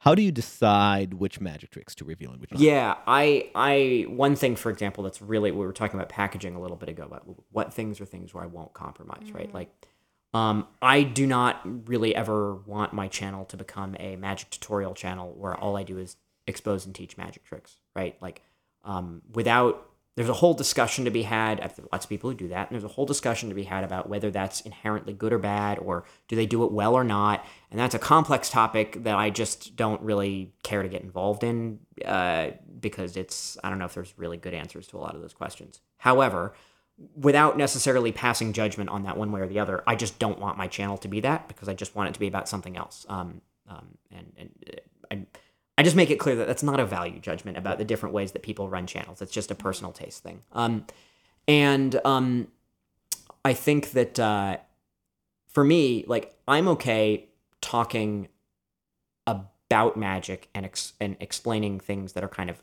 around magic, like explain some of the you know science around them or some of the principles around them, right? But with one or two exceptions, there are, there are two or three videos on my channel where I actually truly teach a trick, right? I think there are three of them right now. And I pick those tricks very carefully because they're tricks that if you like these are not like deep trade secrets. You can find these on the internet, right? Um, but I felt like I wanted to teach them in a more nuanced way where someone could actually pick up a deck of cards and actually learn it. Um, and based on the comments, I get people actually have done that, which is cool, right? And I get like, oh, I did this and I did it for my dad or my daughter or whatever, and they really liked it. And you know, quarantine's been so boring or like stressful, and this really helped. It's Yeah. like cool, awesome, love it. So, right, I've done three of those, and you know, uh, I maybe I'll do another one someday, but I really can't see myself doing much more of that. So the standard for you there was those are already available.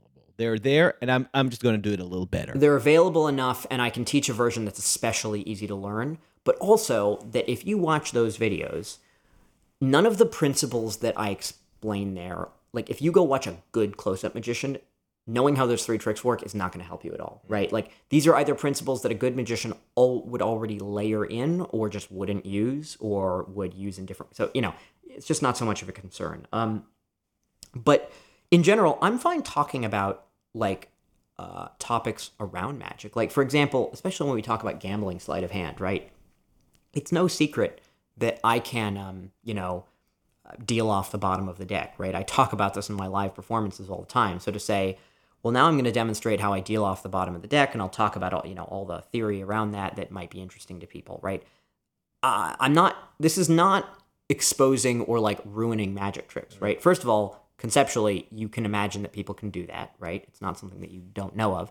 And if the technique is done really well, it doesn't matter that you know it exists. You can't see it. You just cannot detect it and you won't know it's happening. So there's certain topics where I'm okay giving a little more information. I'm not teaching people how to do it. Like I do not that would be a very different video and I have an online course where I do teach it. Shameless plug. Um, uh, but uh, uh, it's a very different approach when I'm teaching how something is done versus I'm just talking about it.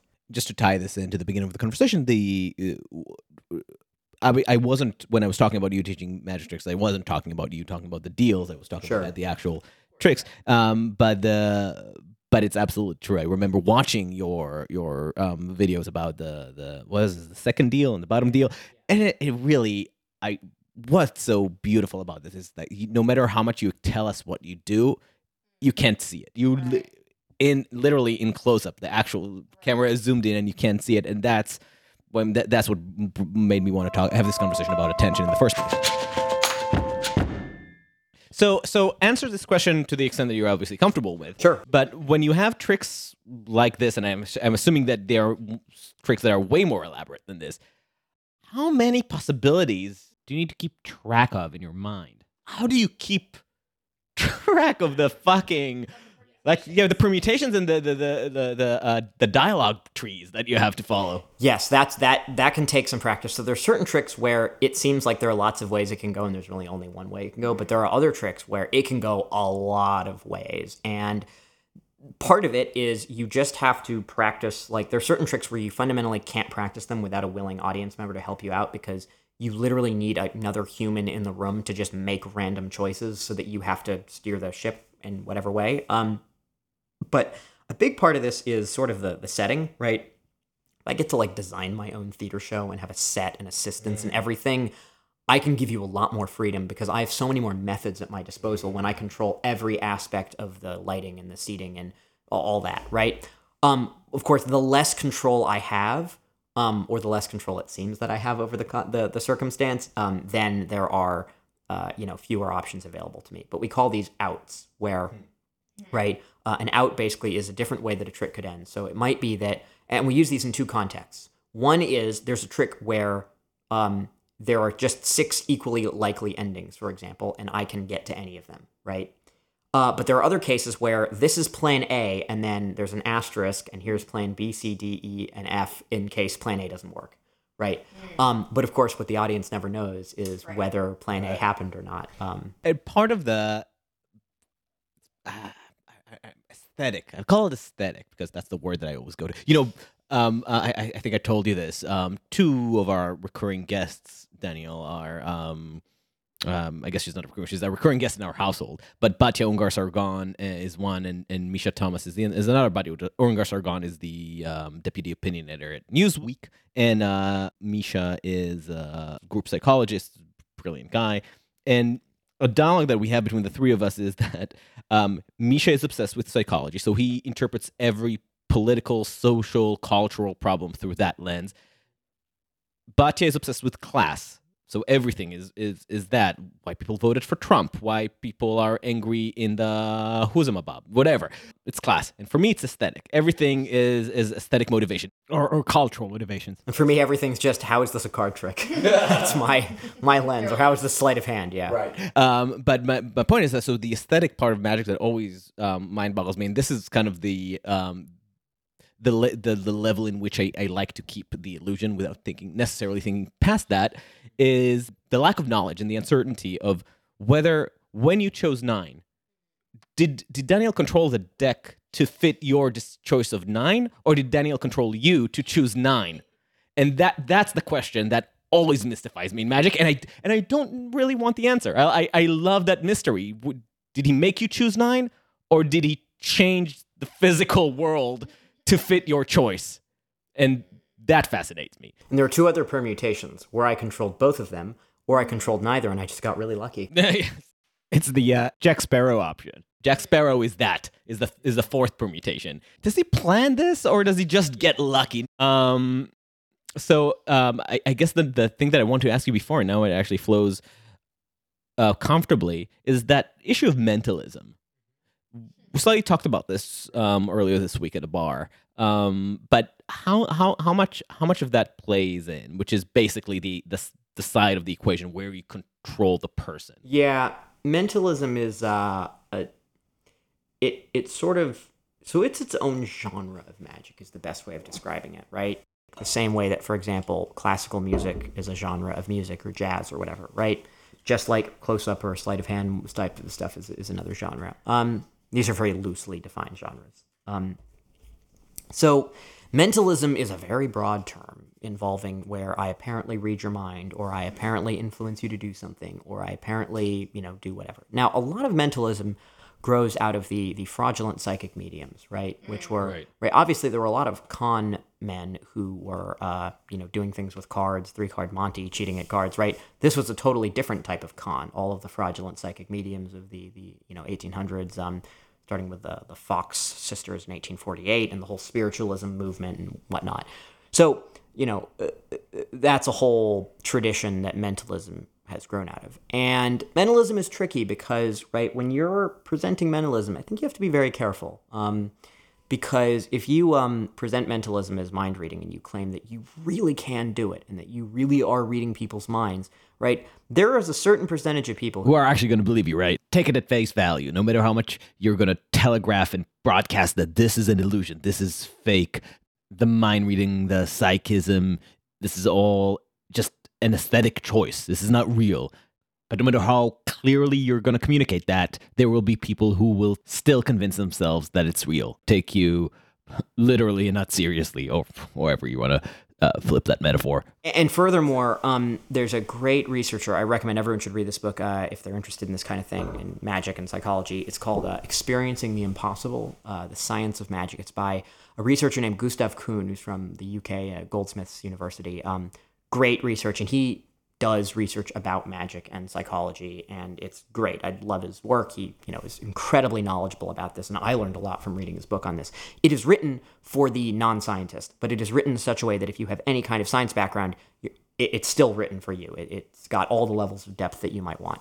He actually did this experiment. I might not remember the details perfectly but a lot of people who do mentalism include what they would call a disclaimer in their act. Where their mm. disclaimer is this isn't real. I don't actually have psychic powers. I'm just making it seem that way through whatever, whatever, whatever methods. And whether or not the methods they give you about how they create the impression of being psychic are even true, um, they're at least owning up to the fact that it's not all real, which is a step in the right direction. However, he surveyed people about after they saw someone do some mentalism about whether they believed this was i mean he, he got their initial opinions about what they think is you know real or not and then after seeing them what do you think is real or not and then there was um with or without a disclaimer, and it basically doesn't make a difference. Really? If yeah, because and and and pr- presumably a large percentage of these people were persuaded after the show that mentalism is real or that at least this person this individual has some form of real supernatural powers right mm. and basically uh um it, it just did not um it just didn't make a difference because. But was his superpower defined as uh, just his extraordinary ability to actually read people, which could just be you know high emotional intelligence or or the same way that we are all mind readers that we're able to pick up on some physical cues and and to the extent that a person is exceptional at this kind of reading it could come across as m- actually magic or supernatural and that that's often given as sort of a secondary a explanation but even that you can't actually read people's minds by looking at their body language. Right, right. It's not an it's not a real thing. You can create the impression of that in magic, but like for example with mentalism, right? Some mentalists are like, I can read your mind. And other mentalists are like, no, I don't read your mind. I'm just reading your body language. That's not to even that's an overstatement. That's also not true. So you're saying Sherlock is a fictional character? Uh, Sherlock Holmes is very much a fictional character. Now, again, the thing is, right? Like, I don't have a problem saying that because I say the same thing about all the magic I right. do, right? I don't claim to have supernatural powers with cards. Now, there's a really key difference here. If I convince someone that I can do something with a deck of cards that's not possible, and they actually go out into the world with that false belief, that does not negatively impact their everyday life. But if someone goes out into the world really believing that psychics exist, they become much easier for a fraudulent psychic to prey right. upon in a time of vulnerability. That's where this stops being a fun philosophical, well, you know, I'm being 80% truthful. What about you? Oh, I'm being 75% truthful. That's all fun and games. I think there's arguments to be made both ways, right? But where it stops being that is when people become actually more vulnerable to con artists. Now um, you're exploiting the person's deepest weaknesses. Right. And I would not want to contribute to someone falling victim to that experience by providing some evidence that they were looking for that there really are supernatural right. powers. I wouldn't want to create that impression. Now, that said, I think personally that given what I've learned about neuroscience, the actual explanations, again, not all of how they work, but giving, you know, 10, 20, 30% of it away, I think that the actual explanations for how magic, close up magic and how mentalism works are more interesting than the often kind of cover up fake methods like I can read your body language. It's like, well, no, that's not how this works. Um, I mean, sure, th- there is some, there are certain things where body language reading plays a very small role, but it's like a very minor role. It's there's other stuff going on, right? But the the thing is that I think that being able to reveal a little bit about some of like the other context, like okay, you know, I don't have psychic powers, but what's making it feel like I really am? Like, what's the context I'm creating? How can I talk about that? You can talk about that in interesting ways without spoiling the fun. The problem with all of this, of course, is that as soon as you give away too much, it stops being magic anymore, and then it's not entertaining. And so, if you are aiming to entertain people, you have to strike a balance between you have to think for yourself about okay, what level of like brute honesty or not am I comfortable with, right? Am I comfortable leaving people with a view that they didn't hold beforehand or, you know, being open to that possibility? Am I comfortable with that actually being a potentially harmful view to hold out in the world?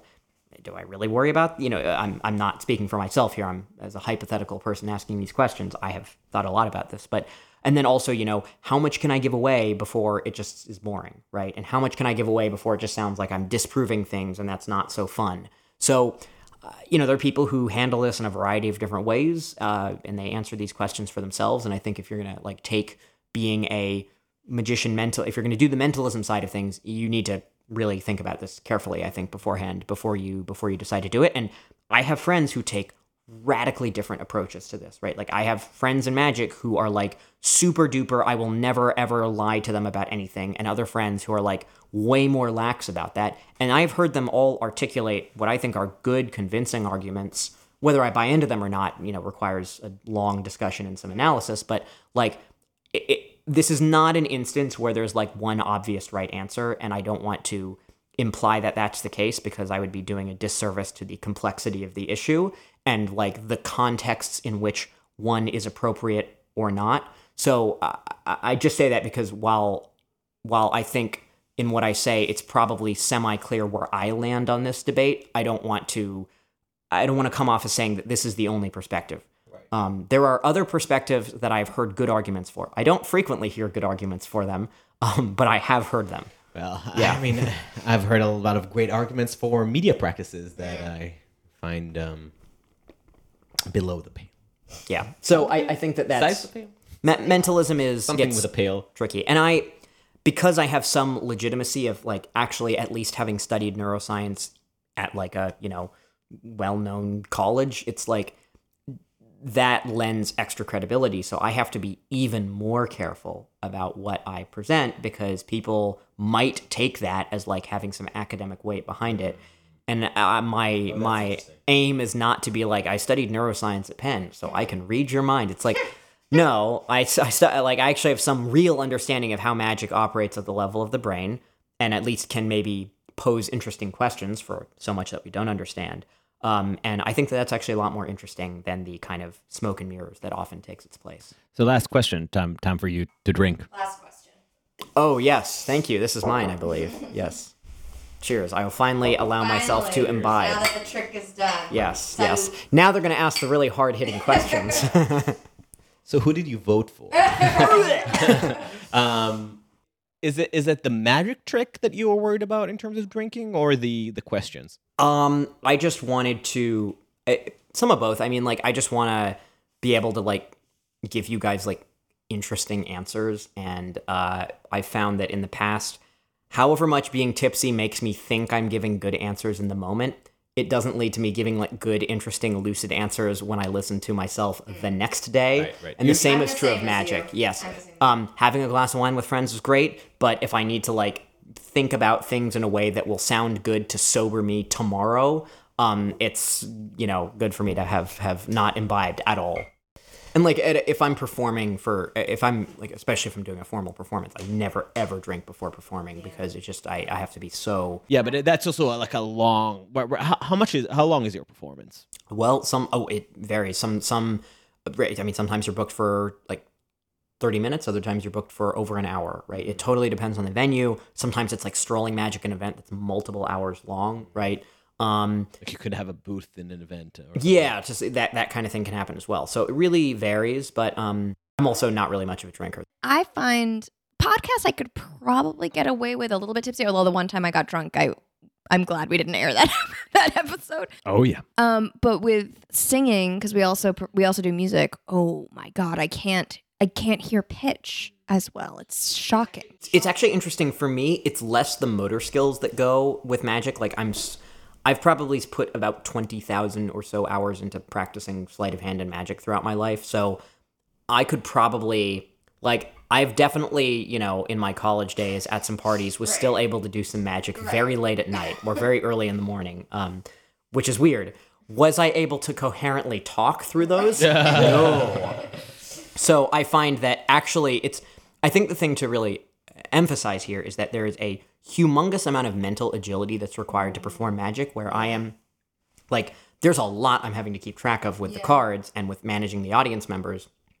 And also be present, listen to what you're saying, Right. respond to what's going on, all of that jazz. So it's like there's so much that I'm having to attend to at any one time and flip back and forth between lots of different things. I got to be I got to be on. So being mentally agile is critical. Yep.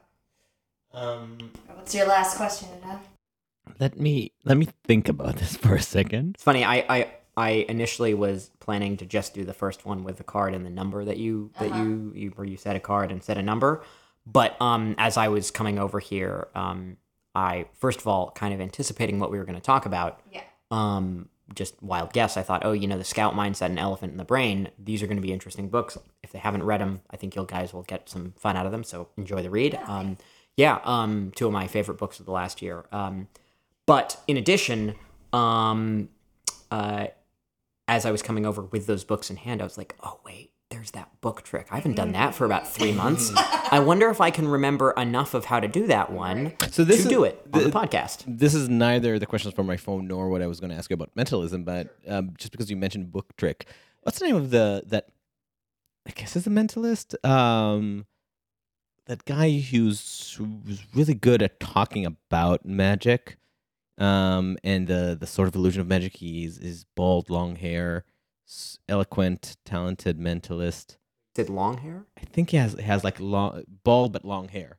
Uh, well, you well if it, if he's just bald, you might be talking about Derren Brown. If he's bald with long hair, you could be talking about Max Maven potentially. Maven, yes, Maven. Max Maven. Ah, yeah. Wow, you are a connoisseur of magic. yeah, you really are. Okay. Maven, I remember he had a, a an old performance. Actually, I guess it, it, is more recent than his older performance, because he seemed older himself. In some event, and part of the trick was reading excerpts from a book on a particular page and a particular topic. But the person that he brought on to the stage wasn't an English speaker. So she was having difficulty actually reading the words. And like you, he, the the words were part of the the mystique of the Right. performance, Right. and it it was completely lost on her.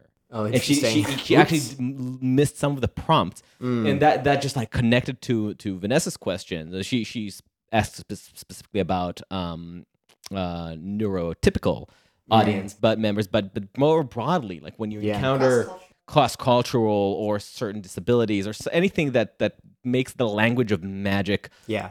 not translate. Is that something that you've encountered? Oh yeah, so I would lump all of these into what I would kind of describe as like logistical things, hmm. like in a, in a performance, right? Because right, someone not being like exactly who you're looking for on stage in a way that's not their fault can happen for a million reasons, right? And like again, a lot of your questions, rightfully so, have been all about well, how do you keep things deceptive? How do you keep your secrets, right?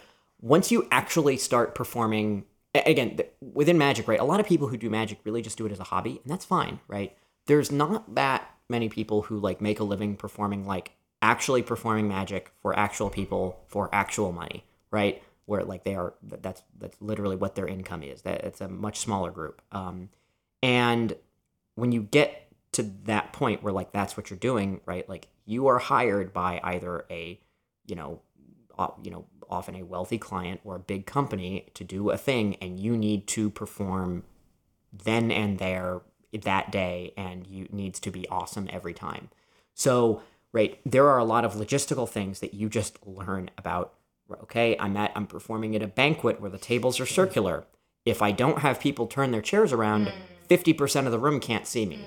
Bad right? Um or you know oh um this is a much bigger room than i was told it would be i need a mic. I need to ha- you know better have a sound system with me or have access to one right? Or like you know this like just looking at the audience oh that person looks great to part partic- oh nope they went through four glasses of wine in the last 25 minutes. They're not coming up on stage. Um these are just logistical things right? Where where you know you want it to be a nice seamless smooth performance. And also for the sake of the audience member right? You don't want to put someone under too much pressure and they you know i can imagine if i was watching a performance in another country with people who spoke a different language and i didn't speak any of it or very little of it i might feel really nervous coming up on stage if i was being asked to do language demanding tasks. If it's not a language demanding task it doesn't you know matter as much. But like these are just all logistical issues that you will and and the way you learn to deal with these is you slam face first into every one of them and fall apart completely and then you figure out how to make that not happen again. And then you talk to other performers as well and they can kind of remedy some of these for you and provide some some good kind of steps to take to not run to those. But it's it's really like it's it's the logistical stuff that gets you when you are actually out in like the real world performing for people. Um uh like the if if if you can get people to see you do the magic you're doing for them you've good good success. That's a big part of it. Um uh so yeah See in the broader sense. like literally physically with their eyes could they point them at you and appreciate that a magic trick happened right like that can be surprisingly difficult in certain contexts um, and so uh, yeah making that happen there's a whole lot of logistical stuff that, that you just don't know until you run into it So last question. Um what's the biggest ethical concern around magic that you Ooh. think about? Well, I think they're. I'm going to give you two of them. One of them we've sort of already discussed, or ten. Uh, Um, no, um, Nine. nine. Nine's yes, nine or eight, eight or nine. yes, nine? yeah. Um, I can give you nine, but numbers two through nine will all be the same. Um, so, uh, well, one we already touched on, which is like, what beliefs is the audience going to leave with, and are you are they leaving with anything that could really actually be detrimental to them right? You know you know kind of be honest with yourself is that really the case or not in in this context? And it might be and it might not be.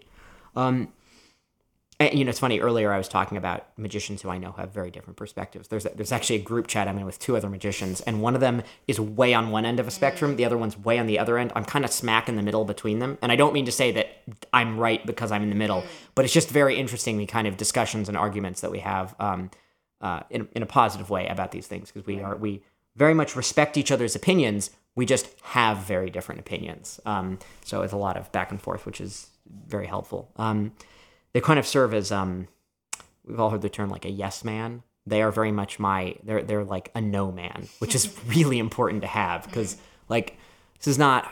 Maybe Daniel Kahneman said this or someone in that vein, but the, you get the best feedback from someone who really cares about you, but doesn't care about your feelings. Um, and those are those people for me where like, you know, someone will be like, oh, that was cool or whatever. And, you know, people will like kiss up to you for whatever reason. And they'll just be like, Daniel, that sucked. Um, and here's why. Uh, and they'll, you know, and you need people to do that for you in any kind of performing context so that you don't, you know, you, you don't become divorced from reality. Um, so that's one ethical concern after that slight diversion of what's the audience going to believe. The other ethical concern with magic is Before that, is are there places where the person on the side of the spectrum of caution yeah. thought that you were going too far? Um yeah, actually. And and I and then there are point well, if you're a total purist and that you will never ever lie to your audience about anything, then basically any kind of sleight of hand that I do where I'm gonna have to tell you some lies, right? They're not into. But if I'm of like, well, look, I'm willing to tell benevolent, benign lies in a performance, but I don't want to convince people that I'm able to do things that would be like harmful beliefs for them to hold. Other people do that, and I, I would, you know, criticize that. And if they're my friends, I criticize it loudly and openly to their face, Right, and we have a right, right. lively debate about it, and we both, you know, learn from that. But to some people on the more cautious side, even the sort of deception that you create Oh yeah, be too I'm, much. I'm sure. Uh, yeah, uh, there's people occupy every part of that spectrum. Interesting. Absolutely, absolutely. Yep, yep. Um, So, so, the second, What's that? The The, second second, is more within magic, which is the idea of um, sort of honoring your mentors and crediting people, right? Which is real important. So there is there. I mean, we're talked about magic being a guild, and I said it's less of a guild, but there still is an honor code. The honor code is not.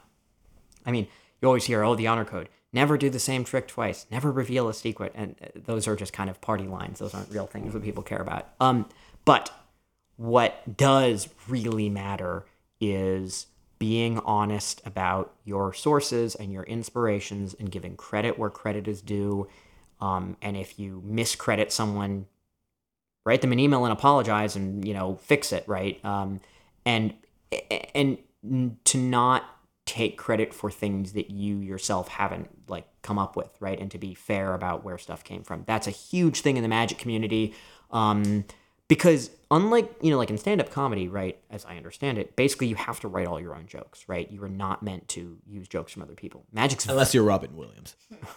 Magic, however, um, is very different in that there are many magicians who have a perfectly good career performing only magic that they read in books. Magic, and, and that's not a an insult to them at all. That's fine. That's something that, like, everyone performs tricks that are not their own because these were published in a magic book for other people to do and perform, right? But like, if you look in the description of any of my YouTube videos, you'll find a at least one, sometimes multi-paragraph block of text where I'm like, now uh, this section of the video is inspired by this idea from this person, which was published in this book in this year, and this next thing was published by this person in this book in this year. And I don't have an exact source, but people I trust who know more about magic history than I do say that this person You invented this basically establish an entire magical bibliography to your to your videos. yes, But to the best ye- of my ability. But you also incorporated that into your act to an extent. A lot of Mhm. your the the narrative arc of your shows, at least the one that I was able to watch on YouTube, rely on a combination of intellectual history and Mhm. some historiographical approach to magic. What about magicians that don't do that? That's not their style. Their entire presentation is to transport you to uh, a, a different uh, dimension of experience, something that's not grounded stylistically in in in history. that's fine. Where do they put their citations? So it's less about, it's not that you need, it's like if I do a, a show for the public, right? Magicians don't require that I cite stuff. What it comes down to is if you're just doing a, a show for the, the public, right? It's not, you don't need to give them a bibliography. It's that if you are gonna like make a video or something or something that's gonna live on the internet, you, hmm. in my opinion, not everyone agrees with this. There are lots of arguments I've heard one way or the other. I think that you should cite your sources and be fair about your citations and and importantly, right? It's not just that you have to cite your sources, is that you don't, you know, if a trick was invented by 10 different people, you're not going to go say, well, this was all invented by person number 2. It's like, well, that there is a very complex history to these ideas and you have to be nuanced about it, right? Like like there have been times in in my YouTube videos where like I you know, missed a citation by one year. Like I thought person A invented something because they published in in 1999, but actually it was published in 1998 first by another guy, and I mixed it up, and I got an email from that other guy who was like, "Hey, you're not crediting my work," and I w- looked up some magic bibliography. I was like, "Oh my god, I'm so sorry. I misremembered the year of publication. My bad." And he was like, "Totally fine. You know, we worked it out." So it's a situation right where like there wasn't any malicious intent on my part. I just couldn't remember which one was published in 1998 versus 1999, and that's my bad. I should have I should have double checked. Um, but that's very different from like people who are like intentionally trying to like not credit other people or just they don't know the literature themselves. Um, so there is a whole there, there are lots of perspectives on this, not just mine, and also there's a whole kind of honor code within magic about being you know citing your sources about you know showing respect for your mentors and and all of that and being clear about where stuff came from so that's why if you look at any of my videos you're going to find a on youtube you'll find at least one usually many paragraphs if i have limited space i'll at least put the names of the people uh, when i don't have space to do a whole citation block on certain other It sounds like platforms this is another tradition that would easily or is easily being eroded by YouTube. yeah it's absolutely Oh, my my YouTube, source yeah. is this guy in his his underwear who was teaching me. Exactly, exactly. And even if you did learn it there, it you know if if you're going to do this seriously, and if you wish to be taken seriously seriously by other people in the magic community, it behooves you to uh, find out where this actually came from. to from. do your research. It's actually great a website by this magician named Denis Behr. It's called Conjuring Archive. It is the biggest online ba- magic bibliography. It's hugely helpful, incredible database that this guy and a team put together. But yeah, like a centralized bibliography, bleh, a centralized bibliography for all things magic. It's great. And if people want to check out your YouTube video, Yes. So uh, YouTube dot or if you YouTube.com. Google if you Google Daniel Roy Magic, you'll find me um, on YouTube and Instagram and TikTok and any other platform that ever exists. I will be at Daniel Roy Magic.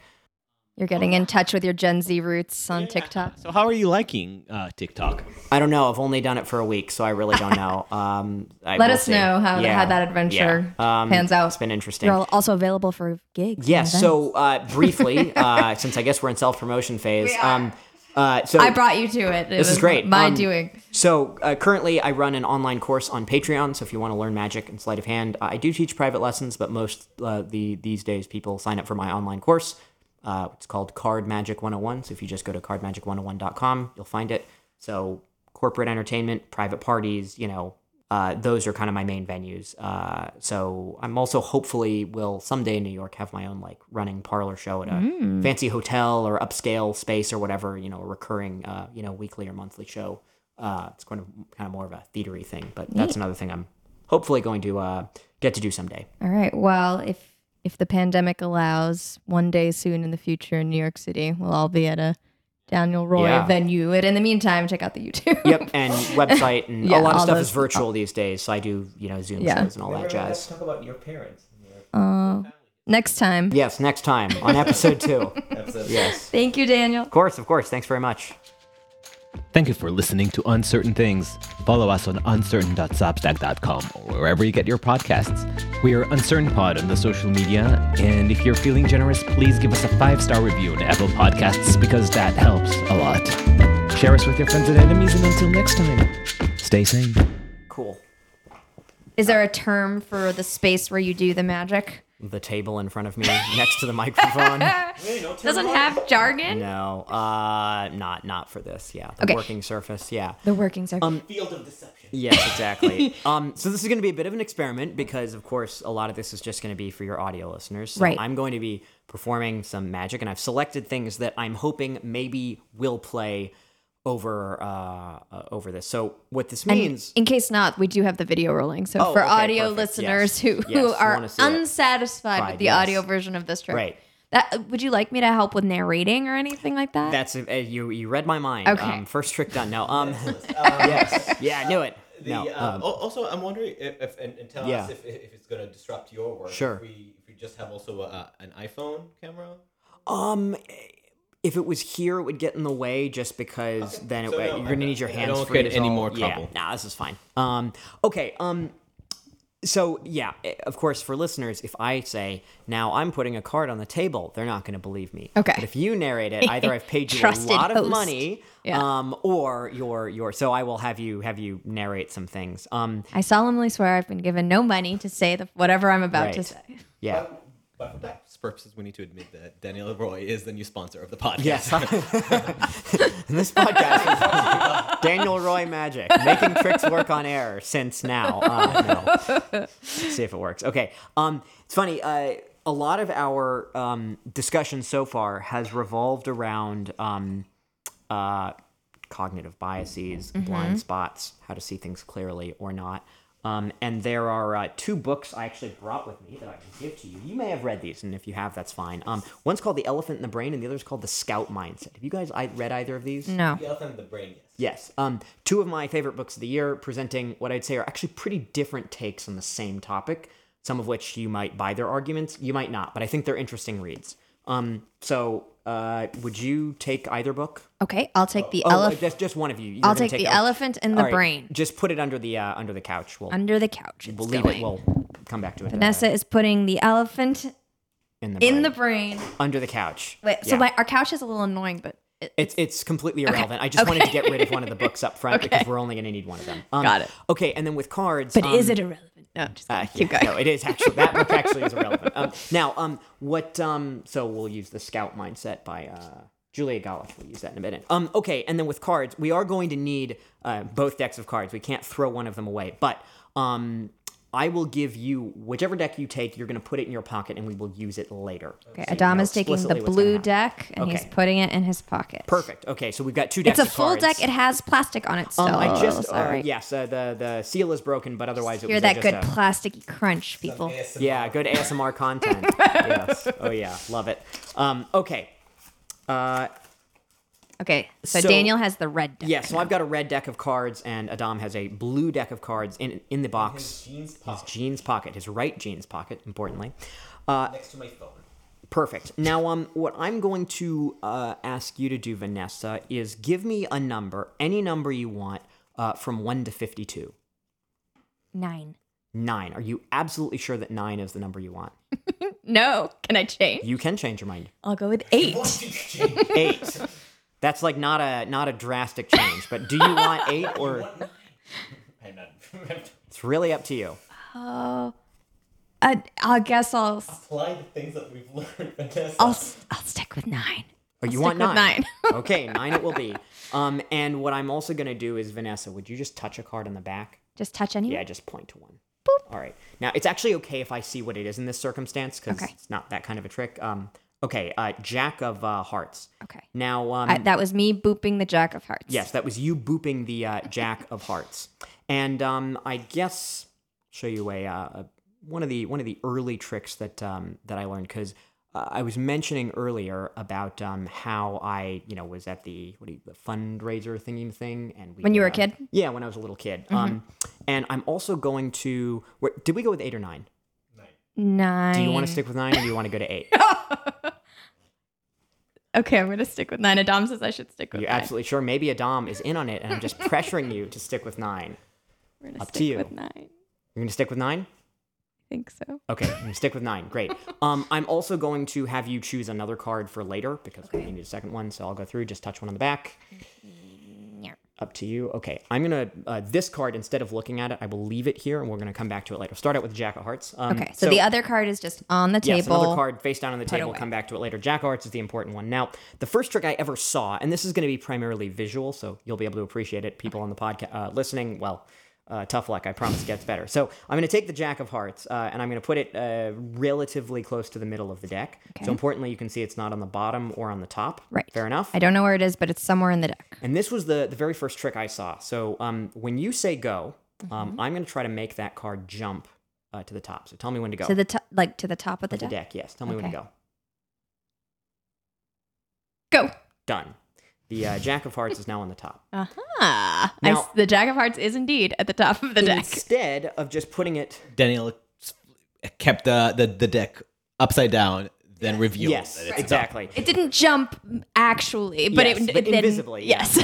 um, I'm going to put the card this time like I, uh, actually exactly uh, ninth from the top, exactly ninth from the top. okay. So tell me when to How go. did you know it was ninth from the top? I'll, I'll count? explain that. in a Okay. minute. Yeah. tell me when to go. Okay. so now what? I'm Yeah, saying go say, again. Say go in. Okay. Go. Done. Okay, so you've established we can do that. Yeah. Now, Yes. um, but you expressed some skepticism there, which I respect. Okay. Um, because I, I claimed that I put a certain card exactly ninth from the top, right? Um, you were like, oh, how'd you know it was ninth? Maybe Uh-huh. Yeah. it wasn't ninth. So what if I go the other way? We'll use the other card. It's okay, if we look at it. Um, secret card. Ki- King of Spades this time. King of Spades. Just so you know, there's not something special about one of these cards. Um, so King of Spades.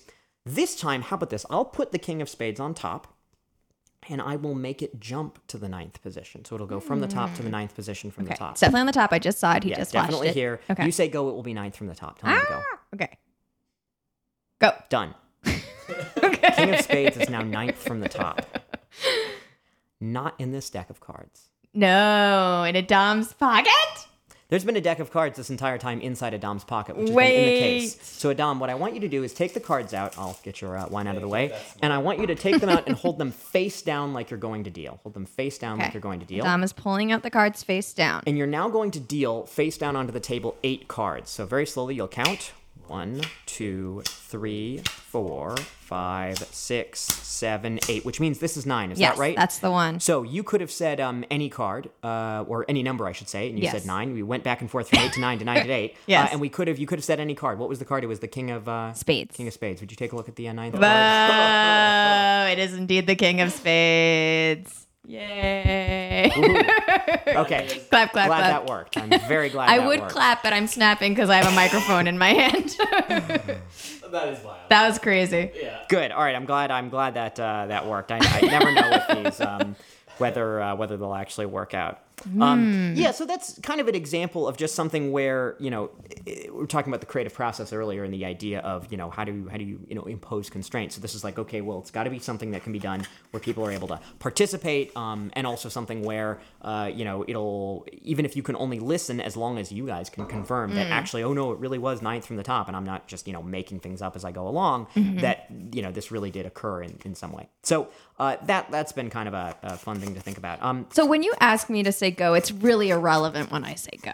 Like there's actually no like you've already done the trick like immediately. Yeah, it's sort of well, yeah. It, it, it serves two purposes. One, it emphasizes that I'm not actually manipulating the cards, or at least it doesn't look like I'm actually manipulating the cards. But two, the other thing it does is uh, it um, provides a little kind of comedic, um, you know, moment, and also just some. Uh, just Some tension building. moment. Yeah. Um, I should mention that I'm going to give you uh, both these decks of cards as uh, souvenirs at the end of at the end of the podcast. Um, Are these the ones that uh, people can get on your or one day get on your Uh, show? one your day merch? you'll be able to buy cards on my website. Um, Okay. These cards you can buy at uh, any store. I know. It's Walgreens, Costco. Yeah, just a deck of uh, just a deck of cards. Okay.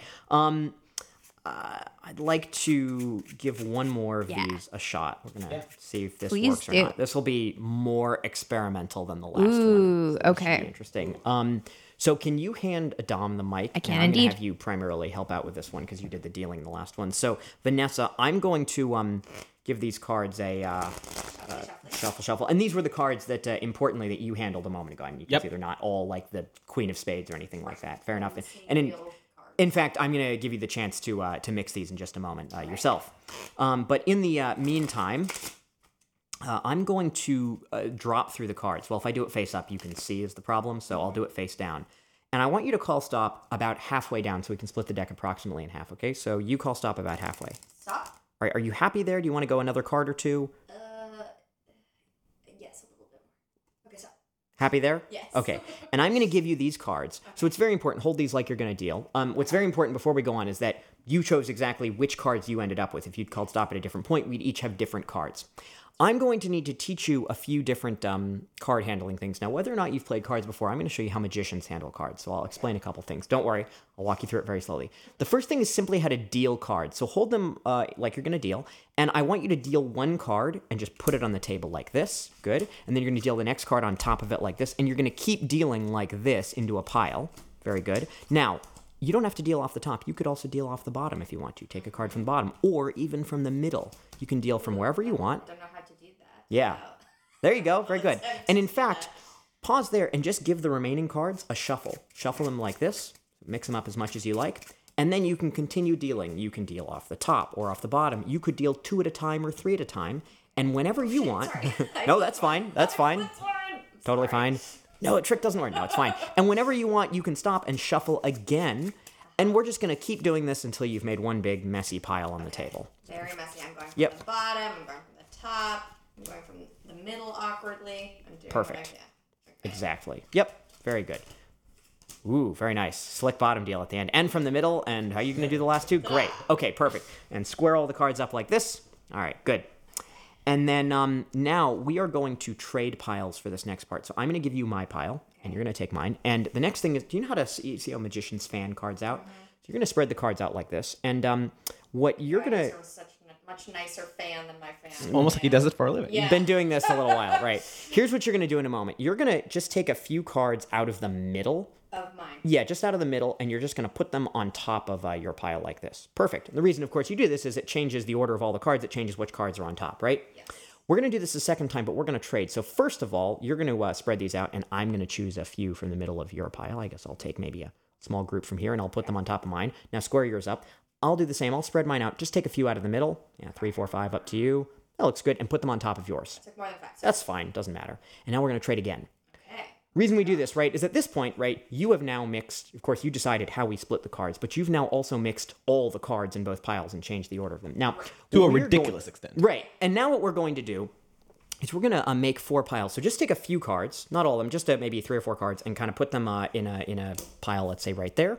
Right? And then you're going to take a few more, just a few. So you're going to still have some cards left over at the end. And then you're going to take a few more and put them here. and then a few more and put them here, and I will uh, do the uh, same thing. Let me just slide this ever so slightly so I've got space. Okay, we're good. We're good. Yes, yes, yes, we're good.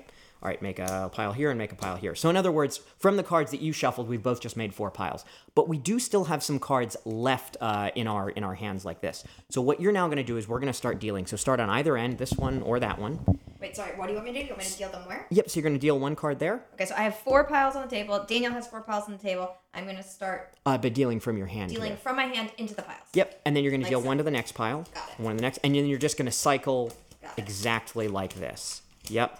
This they go. sa- Getting exactly. just- pandemic legacy flashbacks. Good. PTSD. Okay.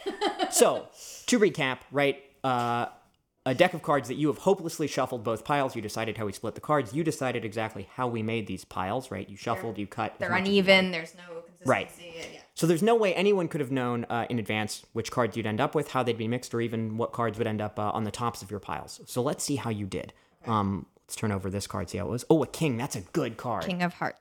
All right, why don't you turn over the next one? See how he did. Did we get a any Pile number two. Did any match? King of Clubs. Oh, this is good. This is good. and what about the next one? What about the next one? Pile number three is a king of spades. All right, and pile number four is a king of diamonds.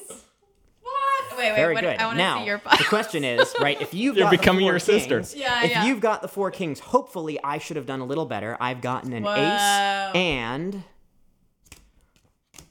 okay, and a um. And a three of diamonds and a six of hearts and a two of diamonds. Um, all right, well, that's Well, what I you're- get for trying something new on a podcast. But Um, my pile worked. but Mine your was pile very, worked. very Yay! impressive. This is good. Um, We could just cut the trick there. Yeah. We don't have to do Yeah, we don't. but it's actually, first of all, it's kind of awesome because we were talking about the Hmm. Right. ex- experimentation, and second, yeah. I, I mean, because I'm clueless about magic, it's actually more mind blowing that you controlled Vanessa's Yeah. deck than Right. yours. Yeah. Do you want? Do you want to try a redo? Oh wait, you know what? Let me um. Do you so wanna- This is actually something we, we talked about earlier, where I was saying that um when you're when you're uh, when stuff goes wrong, right? There are times where it goes wrong, and you both where I know what went wrong before you did. This was not one of those options. This is where we found out about it at the same time. But what I didn't mention is you can try to salvage it. Like I at least got one- ace, or I could say, oh look, it's ace two three. That, that's pretty good, right? I'm gonna try to salvage this, um, and I'm gonna kind of be just improvising here. We'll see if I can get anything worthwhile to happen. So it is important to say that even though these were the cards that um, I ended up with, these were cards that you also shuffled at the very beginning, right? You went through these, we traded cards, right, when we had the piles. Fair enough. So you had some control over the order of these cards. Great. So even if I was, you know, uh, pulling all the strings, I couldn't have exerted any real control here. Um, instead of looking at this like um i guess instead of looking at like a four uh, like just you know kings we could look at it as like a, a, a number like different digits. So i guess right a three would be a three and a one ace is a one right generally and then a six is six and then a two is two. Um and you might remember that not only did i give you a choice over cards uh, you chose which card deck of cards to put away for us to not use. Right. you also chose which book for us to put away to not use leaving us with the scout mindset. Would you take this from me? All right um, let me think about this for a moment. All right, let's try this. Let's say so. So three one six two. That's the number we've got here, right? Those are the four cards I ended up with: three of diamonds, ace of clubs, six of hearts, two of diamonds. Fair enough. Uh-huh. If we interpret this, um, where can I go with this? Oh, okay. How about this? How about this? So three one. Like, um, let's pretend this is number thirty one. Okay. That's a page number. Can you go to page thirty one in the book? Sure. I can do See where we end up with. Get some of this more ASMR. Yes, some good book book page turning. So we are now turning the pages of the Scout mindset. the scout mindset. Great book, by the way. Highly recommend. To page 31. And of course, if you have this uh, book at home, you can uh, follow along in uh, your, well, this is a hardcover copy. So page 31, is that where we're at? And it's it reads, may I? No? Are we rationally irrational? Yes. Is what it says on this page. And then I guess, so we've got 31, but then we've got two other numbers. We've got a six. So I guess let's interpret this as being the line number. So can you count down to the sixth line of the page? Uh, sorry, from the very top, I mean. From the very top. Yeah, from the Sorry, top Sorry, I the got page. distracted Ah, by yes. the are we Attention. irrational? Yes. yeah, no, the sixth line of the page. This is the I some some things some people see things clearly and others don't. Yeah. One, two, three, four, five, six. That's Okay. the last line of, the that first paragraph. And then the number is two. So can you count in, what's the second word of that line? Brain. Oh, that's a good word. Kind of something to do with the pie. Ta-da! Yay! I'm kidding. I just kind of wanted to see what we'd end up with. Um, but t- to be clear, right, from cards you shuffled, we ended up with 3162, and you went to page 31, and you went to the sixth line, and you went to the second word. So there's really no way we could have known exactly what word we would land on here. Fair enough? That's true. However, before we started filming, I asked for two implements from you guys. Yes. Remember what those were? Paper and you had the pencil, and Uh, I gave I you I wrote the paper. something down with a pen on paper, yes. Yes, and I also gave you a coaster to put Mm-hmm. the paper under. Have I gone near the coaster? No, you have not. Not since you started. Not since you put the paper under it. Um, would you? So the word we ended up with was brain, which could have been any word in either book, right? You could have picked a different book. You also could have uh, ended up at different cards. So, for example, if we'd been one card uh, before, it would have been a four instead of a three, or it could have been, for example, an eight instead of a one. So we could have ended up at any page, at any line, at any word in either book, but we ended up uh, at brain. Right. No. no. Okay. Vanessa lifts the coaster. Vanessa carefully unfolds the paper. Vanessa reveals the folded paper. Show the word. No. It says brain. Don't show it to me. Show it to the camera. Oh, it says brain. what? Indeed, it does. So did you mess up the trick, or are you messing with us? Hmm. Oh man, it's all in the it's all in the brain. well done. It's amazing. I've I've I've I've watched um a bunch of, of I think I'd say I don't know if hours. It's probably hours of Daniel's magic on, on in YouTube. I know that that that the the false fake that the false mistake is is part of his of his um Yeah. act. But even like I was like I was not sure. Is it real? So I and I and I will leave it at that. Maybe maybe maybe it wasn't. This was a fallback. Maybe it was the plan. Either way, this is Was this plan A or B or C Exactly. or F? Who knows? May I may I inspect the rest of the paper? Of course you may. you Do make sure that there are no on it? other words. I didn't go through the entire lexicon of both books and write every You word. didn't, you didn't just you just put the book under the. Correct. No, there was Um, one, just one piece of paper and only one word. Now, if I open the other book and I go to page thirty-one, line six, word two, it won't be brain. Different word. Different word. Which in- at least at the minimum means that there he, he had two different ways of controlling his Right, hand, right. which is fucking bananas.